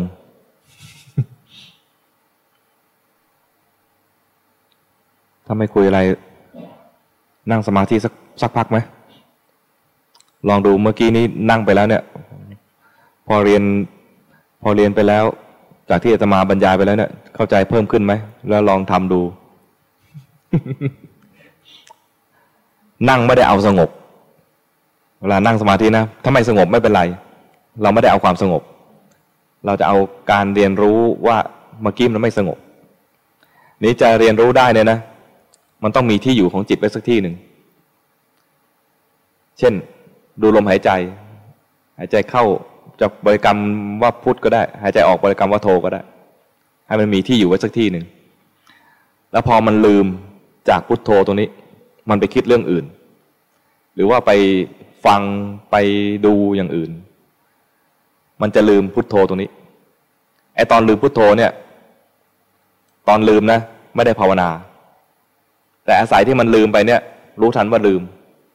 อาศัยว่าเผลอไปรู้ทันว่าเผลอจิตจะได้เรียนรู้อย่างหนึ่งว่ามันมีความเผลอเกิดขึ้นความเผลอเป็นสภาวะหนึ่งซึ่งเป็นของจริงจิตไปรู้ว่ามีความเผลอเกิดขึ้นขณะนั้นเรียกว่าเจริญสติดูจิตเห็นความเผลอแล้วอย่าไปทำอะไรความเผลอเห็นความเผลออย่าไปทำอะไรความเผลอความเผลอจะดับเองพอเห็นความเผลอดับไปแล้วไม่ต้องทำอะไรอีกเริ่มต้นใหม่คือมาที่พุทโธใหม่เหมือนพุทโธนี่เป็นบ้านหรือเป็นห้องเรียน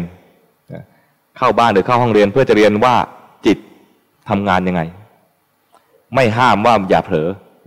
พอมันทำงานคือมันไปคิดนึกเรื่องอื่นก็รู้ทันว่ามันเผลอไปอีกแล้วเผลอบ่อยรู้บ่อยยิ่งดีเผลอนานไม่ดีรู้ไหมแต่ถ้ามันอยู่กับพุทโธได้นานก็เรียกว่าทำสมถกรรมฐานแต่ถ้ามันเผลอไปรู้ทันความเผลอเห็นความเผลอดับเรียกว่าทำวิปัสสนากรรมฐานนึกออกไหมทำได้ไหมรู้ทันความเผลอได้ไหมรู้จักเผลอป่ะรู้จักนะครูบาอาจารย์บอกว่าเดี๋ยวนี้เด็กจะไม่เข้าใจความว่าเผลอไม่เข้าใจความว่าใจลอยต้องบอกว่าเหม่อเหม่อรู้จักไหมเหม่อรู้จักระหว่างสามคำนี้คำไหนรู้จักมากกว่ากันเผลอเหม่อใจลอยรู้จักหมดเลยโอเคเหมือนกันใช่ไหมใช่ได้ใช่ได้ แสดงว่าเด็กที่นี่ฉลาด ยังใช้คำได้สามคำเวลาใจลอยมันเนี่ยบางทีเห็นว่ามันลอยไปจริงๆนะจากที่พุทโธอยู่ที่จมูกเนี่ยนะพุทลมเข้าโธลมออกเนี่ยนะบางทีมันลอยออกไปเลย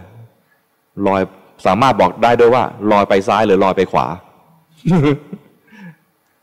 ถ้าเห็นมันใจลอยแบบนี้ได้นะเจ๋งมากเรียกว่าเห็นจิตเคลื่อนถ้าได้เห็นอย่างนี้ได้นะเห็นจิตเคลื่อนจะได้จิตที่ไม่เคลื่อนเรียกว่าจิตตั้งมั่นได้สมาธิซึ่งเป็นสมาธิที่ถูกต้อง สมาธิแปลว่าตั้งมั่นจิตที่เป็นสมาธิคือจิตที่ตั้งมั่นเห็นจิตเคลื่อนไปเนี่ยจะได้จิตตั้งมั่นเห็นแค่เผลอนะได้แค่สติเห็นจิตเผลอได้จิตที่ไม่เผลอจิตที่ไม่เผลอเป็นคำแปลอีกอย่างหนึ่งเรียกว่าสติสติแปลว่าไม่เผลอเห็นจิตทำงานอะไรไปแล้วเห็นจิตเคลื่อนเห็นจิตเผลอไปแล้วนะไม่ต้องทำอะไรกับไอ้สิ่งที่เห็นนั้นแค่เห็นเฉยๆเห็นแล้วก็มาเริ่มต้นใหม่เพื่อจะเห็นอีกกลับมาเพื่อจะเรียนรู้เรื่องจิตใหม่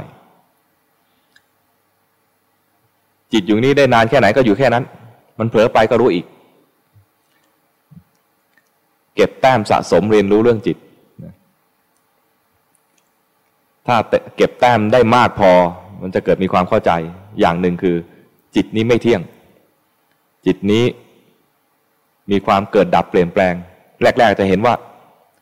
ความเผลอไม่เที่ยงเห็นปุ๊บมันดับไปความเผลอไม่เที่ยงหรือบางทีก็จะเห็นว่าความเผลอเนี่ยบังคับไม่ได้มันเผลอเองเราไม่ได้อยากเผลอเลยมันเผลอเองมันเผลอไปเห็นอย่างนี้เรียกว่าเห็นอนัตตาคือความไม่มีตัวตนบังคับไม่ได้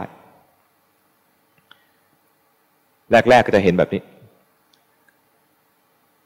ดูไปเนี่ยนะเห็นความเผลอเกิดดับแต่มีจิตผู้รู้อยู่ตัวหนึ่งจิตผู้รู้เนี่ยคือเป็นผู้เห็นความเผลอนั่นแหละเราเห็นความเผลอจะรู้สึกว่าแรกๆนะจะเห็นรู้สึกว่าเหมือนเราเห็นความเผลอดูไปไอ้ที่ว่าเราเป็นตัวรู้อยู่เนี่ยนะเดี๋ยวก็รู้เดี๋ยวก็เผลอเหมือนกันเดี๋ยวก็รู้เดี๋ยวก็คิดไอ้ตัวรู้นี่ก็เกิดดับด้วยแรกๆจะเห็นว่ากิเลสเกิดดับความเผลอเกิดดับไอ้ตัวรู้ไม่เกิดไม่ดับกลายเป็นว่าเรารู้ดูไปเนี่ยไอ้ตัวรู้นี่แหละดับเร็ว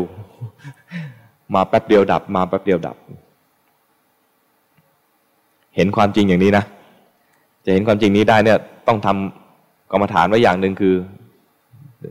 ถ้าในที่นี้แนะนำก็คือว่าหายใจเข้าพุทหายใจออกโทแล้วจิตมันแสดงความจริงออกมามันเผลอไปก็รู้ทันเผลอไปก็รู้ทันนี่เรียกว่าทำในรูปแบบ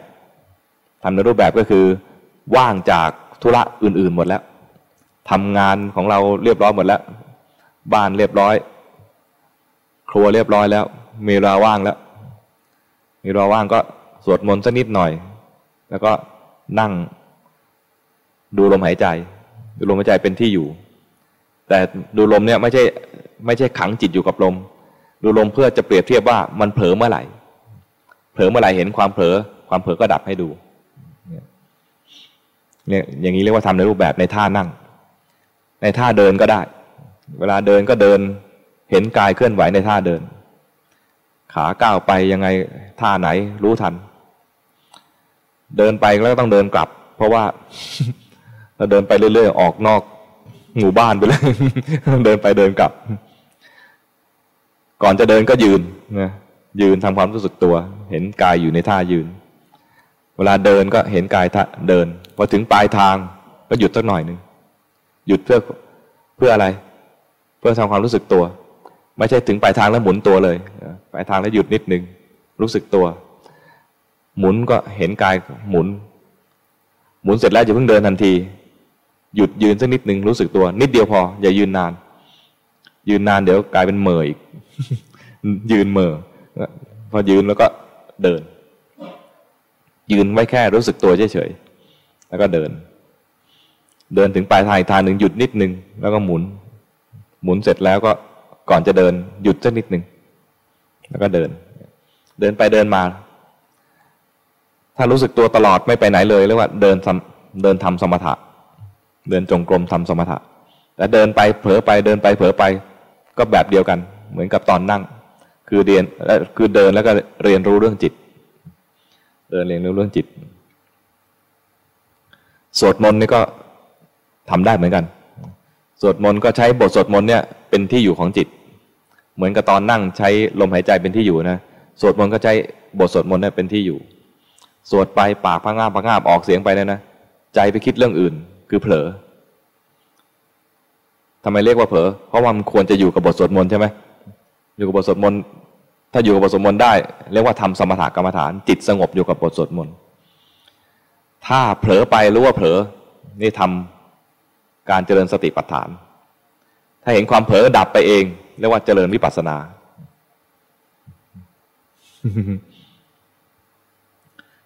เรียกว่าทำในรูปแบบได้สามแบบแล้วนะ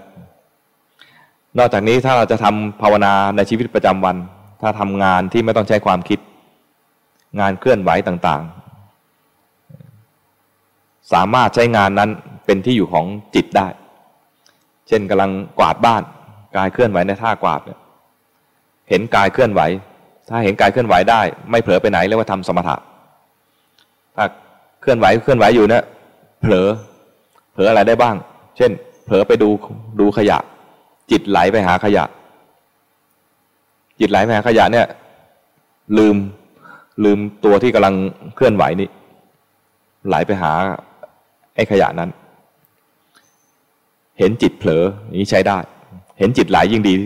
ดีกว่าเห็นจิตเผลออีกหรือบ่นกวาดบ้านอยู่บ่นอยู่กันตั้งหลายคนให้กูกวาดอยู่คนเดียวเกิดโทสะรู้ทันโทสะได้บอกไหม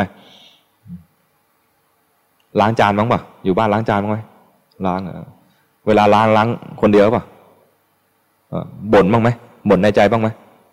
ไม่บ่นเลยเหรอเด็กดีจริงเลย สอนมันยังไงเนี่ย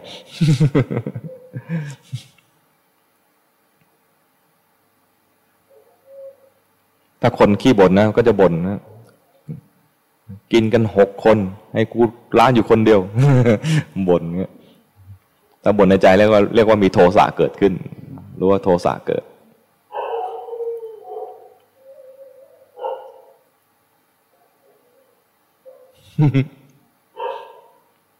เดี๋ยวจะสวดมนต์เนี่ยนะบทสวดมนต์ที่จะสวดข้ามคืนเนี่ยนะจะสวดอยู่2 บทใหญ่ๆบทแรกเนี่ยเป็นใช้เล่มนี้นะเล่มที่เป็นหน้าพระพุทธรูปสีทองเนี่ย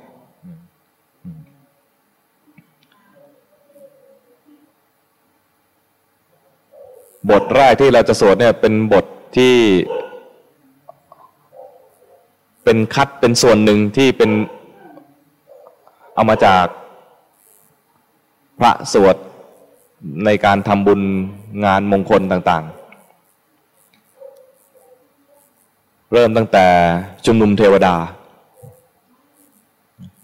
ชุมนุมเทวดาเสร็จแล้วก็มีนะโมมีไตรสรณคมแล้วก็สรรเสริญพุทธคุณธรรมคุณสังฆคุณเป็นบทแปลสวดไปจะได้เข้าใจความหมายแล้วก็มีมงคลสูตรแล้วก็บทพระพุทธเจ้าชนะมารบทที่เราเรียกว่าพาหุง พาหุงถ้าไปสวดที่บ้านโยมเนี่ยเตรียมกินแล้วจบบทนี้เดี๋ยวจะมีอาหารประเคนแล้วก็เรียกว่าพระพูดกันเองนะบอกว่าหุงข้าวได้แล้วประมาณนี้พาหุงจริงๆไม่ใช่นะไม่ใช่แปลว่าหุงข้าวนะพาหุงเนี่ยก็คือพาหะมือมีแขนพาหาไม่ใช่พาหะพาหา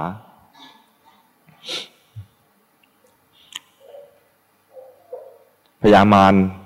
แปลงตัวเป็นยักษ์มีแขน 1,000 แขน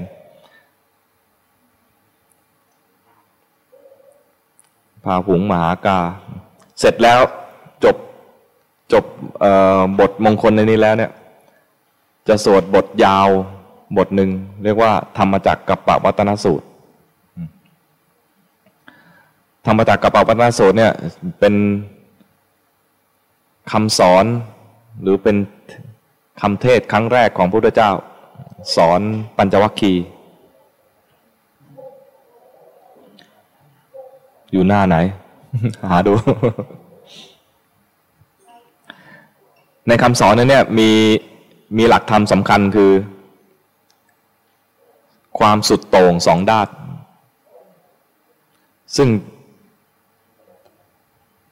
เป็นเรื่องปกติของคนภาวนาจะสุดโต่งไป2 ด้าน ไม่ค่อยกลางปัญจวัคคีย์สมัยก่อนเนี่ยก็จะเข้าใจว่าถ้าจะมาภาวนานะต้องทรมานตัวเองถ้าคนไม่ภาวนาก็คือไปเสพกามสุดโต่งเป็นทั้งสองด้านไม่เป็นกลางเสพกามก็ไม่ใช่คนภาวนาแล้วมาทรมานตัวเองก็ไม่มีทางที่จะสำเร็จไม่มีทางเกิดมรรคผลในสมัยพุทธกาลที่ทรงแสดงให้กับปัญจวัคคีย์เนี่ยมันเด่นมันชัดระหว่างที่สุดสองด้านคือพวกใฝ่กามกับพวกทรมานตัวเองตอนภาวนาเนี่ยมัน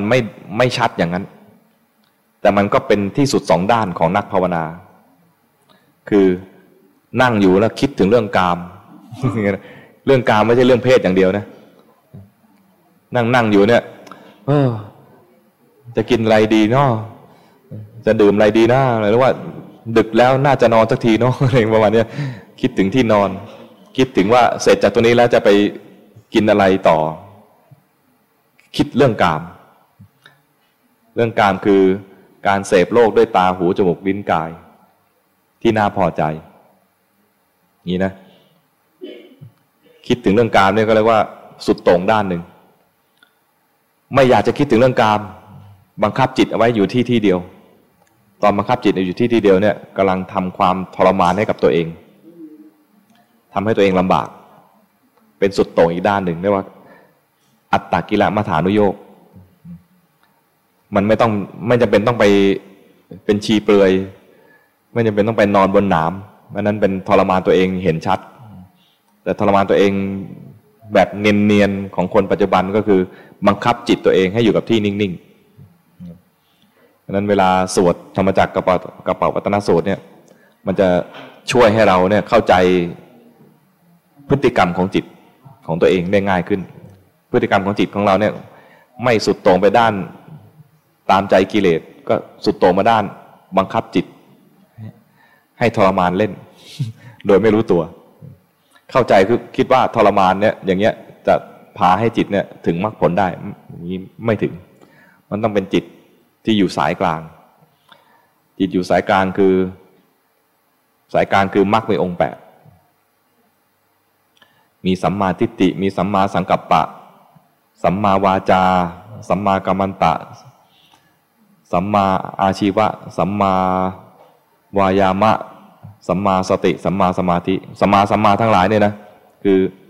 จิตเป็นกลางรู้ด้วยใจที่เป็นกลางวิธีฝึกให้ได้สัมมาทั้งหลายง่ายๆก็คือเจริญสติปัฏฐานคือมีสติรู้ทันกิเลสที่เกิดขึ้นในจิตเนี่ยรู้ง่ายที่สุดพอรู้ทันกิเลสที่เกิดขึ้นในจิตนะเห็นมันเกิดดับเปลี่ยนแปลงเนี่ยสัมมาทิฏฐิจะเกิดขึ้นมาได้เห็นมันเกิดดับเปลี่ยนแปลงตัวรู้ก็เกิดดับเปลี่ยนแปลงมันจะเกิดสัมมาทิฏฐิตรงที่ว่าเราเคยเข้าใจว่ากายนี้ใจนี้เป็นเรามันจะเห็นความจริงแล้วว่ากายก็สักว่ากายใจก็สักว่าใจไม่ใช่เราเป็นรูปธรรมนามธรรมเกิดดับประกอบรวมกันกลายเป็นชีวิตหนึ่งมีความเข้าใจผิดเท่านั้นเองที่ว่าเข้าใจว่าเป็นเราพอเห็นความจริงแล้วความเข้าใจผิดก็ดับไปกลายเป็นความเข้าใจถูกเกิดขึ้นมาเรียกว่ามีสัมมาทิฏฐิสัมมาสังกัปปะก็จะเกิดขึ้นมาตอนที่เจริญสตินี่แหละไอ้ตอนที่คิดไม่ดีก็คือว่ามีกิเลสแล้วไม่ทันรู้คิดร้ายต่างๆคิดไม่ดีมีสามแบบนะคิดไม่ดีในแง่โลภอยากได้ของเขานี่คิดไม่ดีแง่หนึ่งถ้าโลภแล้วรู้ก็จะไม่คิดนะไม่คิดแบบนั้นจะคิดเรื่องอื่นคิดไม่ดีอีกแง่หนึ่งคือพยาบาทมุ่งร้ายเขาถ้ามีโทสะขึ้นมารู้ทันมันก็ไม่พยาบาทมุ่งร้ายเขาเจริญสติก็ทำให้ละไอ้ความคิดไม่ดีสองแบบนี้ได้อีกแบบหนึ่งคือคิดเบียดเบียนเนี่ยเป็นเรื่องยากที่สุดเลยบางทีเนี่ยนะไม่ได้โกรธแต่ก็เบียดเบียนคนอื่นได้เช่นไปตกปลาไม่ได้โกรธปลาแต่เบียดเบียนปลานึกออกไหมการเบียดเบียนนี่มันจะเป็นต้องโกรธ คิดหาความสุขใส่ตัวแต่ไปทำให้คนอื่นเขาเดือดร้อนสัตว์อื่นเดือดร้อนอย่างนี้นะคิดอย่างนี้เรียกว่าคิดเบียดเบียนก็ให้รู้ทันว่าคิดอย่างนี้ไม่เอามันรู้ทันตั้งแต่มีสติเห็นกิเลสแล้ว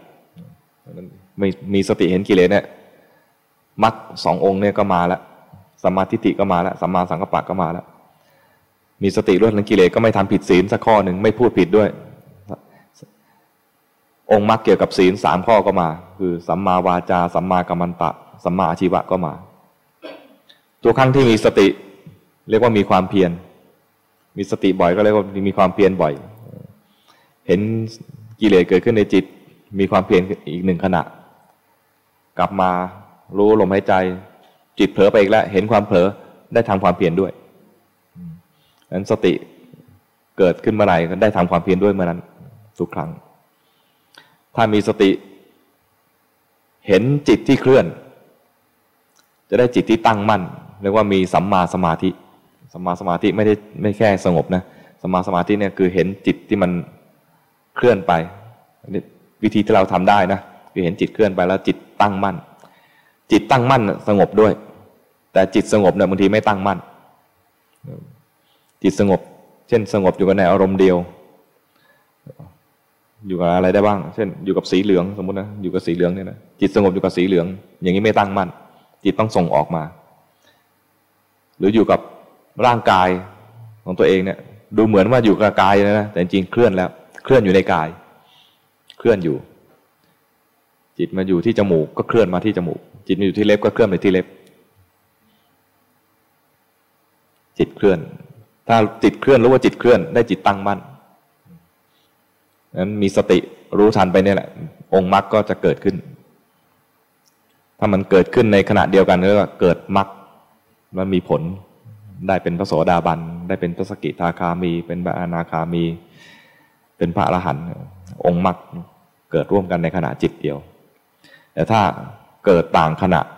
ในตอนนี้มีสติแต่ยังไม่มีสัมมาทิฏฐิอะไรเงี้ยนะมีสติแต่ยังไม่มีสัมมาสังกัปปะหรือมีสติแต่ยังไม่มีสัมมาสมาธิอย่างนี้เรียกว่าแค่เป็นเบื้องต้นเฉยๆยังไม่ถึงมรรคจริงๆเพียรเผากิเลสเนี่ยถ้าเพียรถูกต้องมันจะเผากิเลสอยู่เรื่อย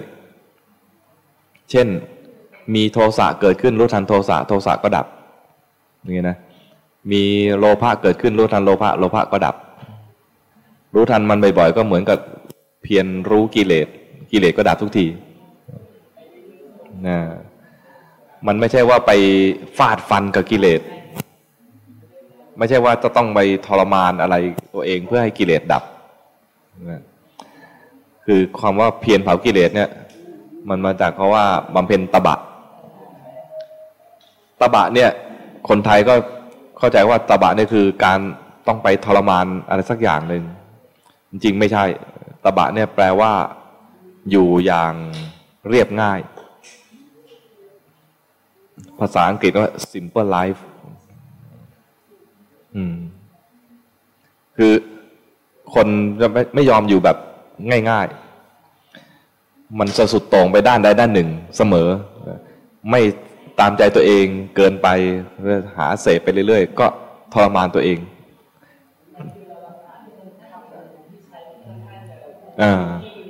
ใช่ใช่ใช่ตีความรุนแรงเกินไปโอเคนะเดี๋ยวพักสักพักนะมาพร้อมกันอีกทีตอน 5 ทุ่มให้เวลาผ่อนคลายอิริยาบถสักพักหนึ่ง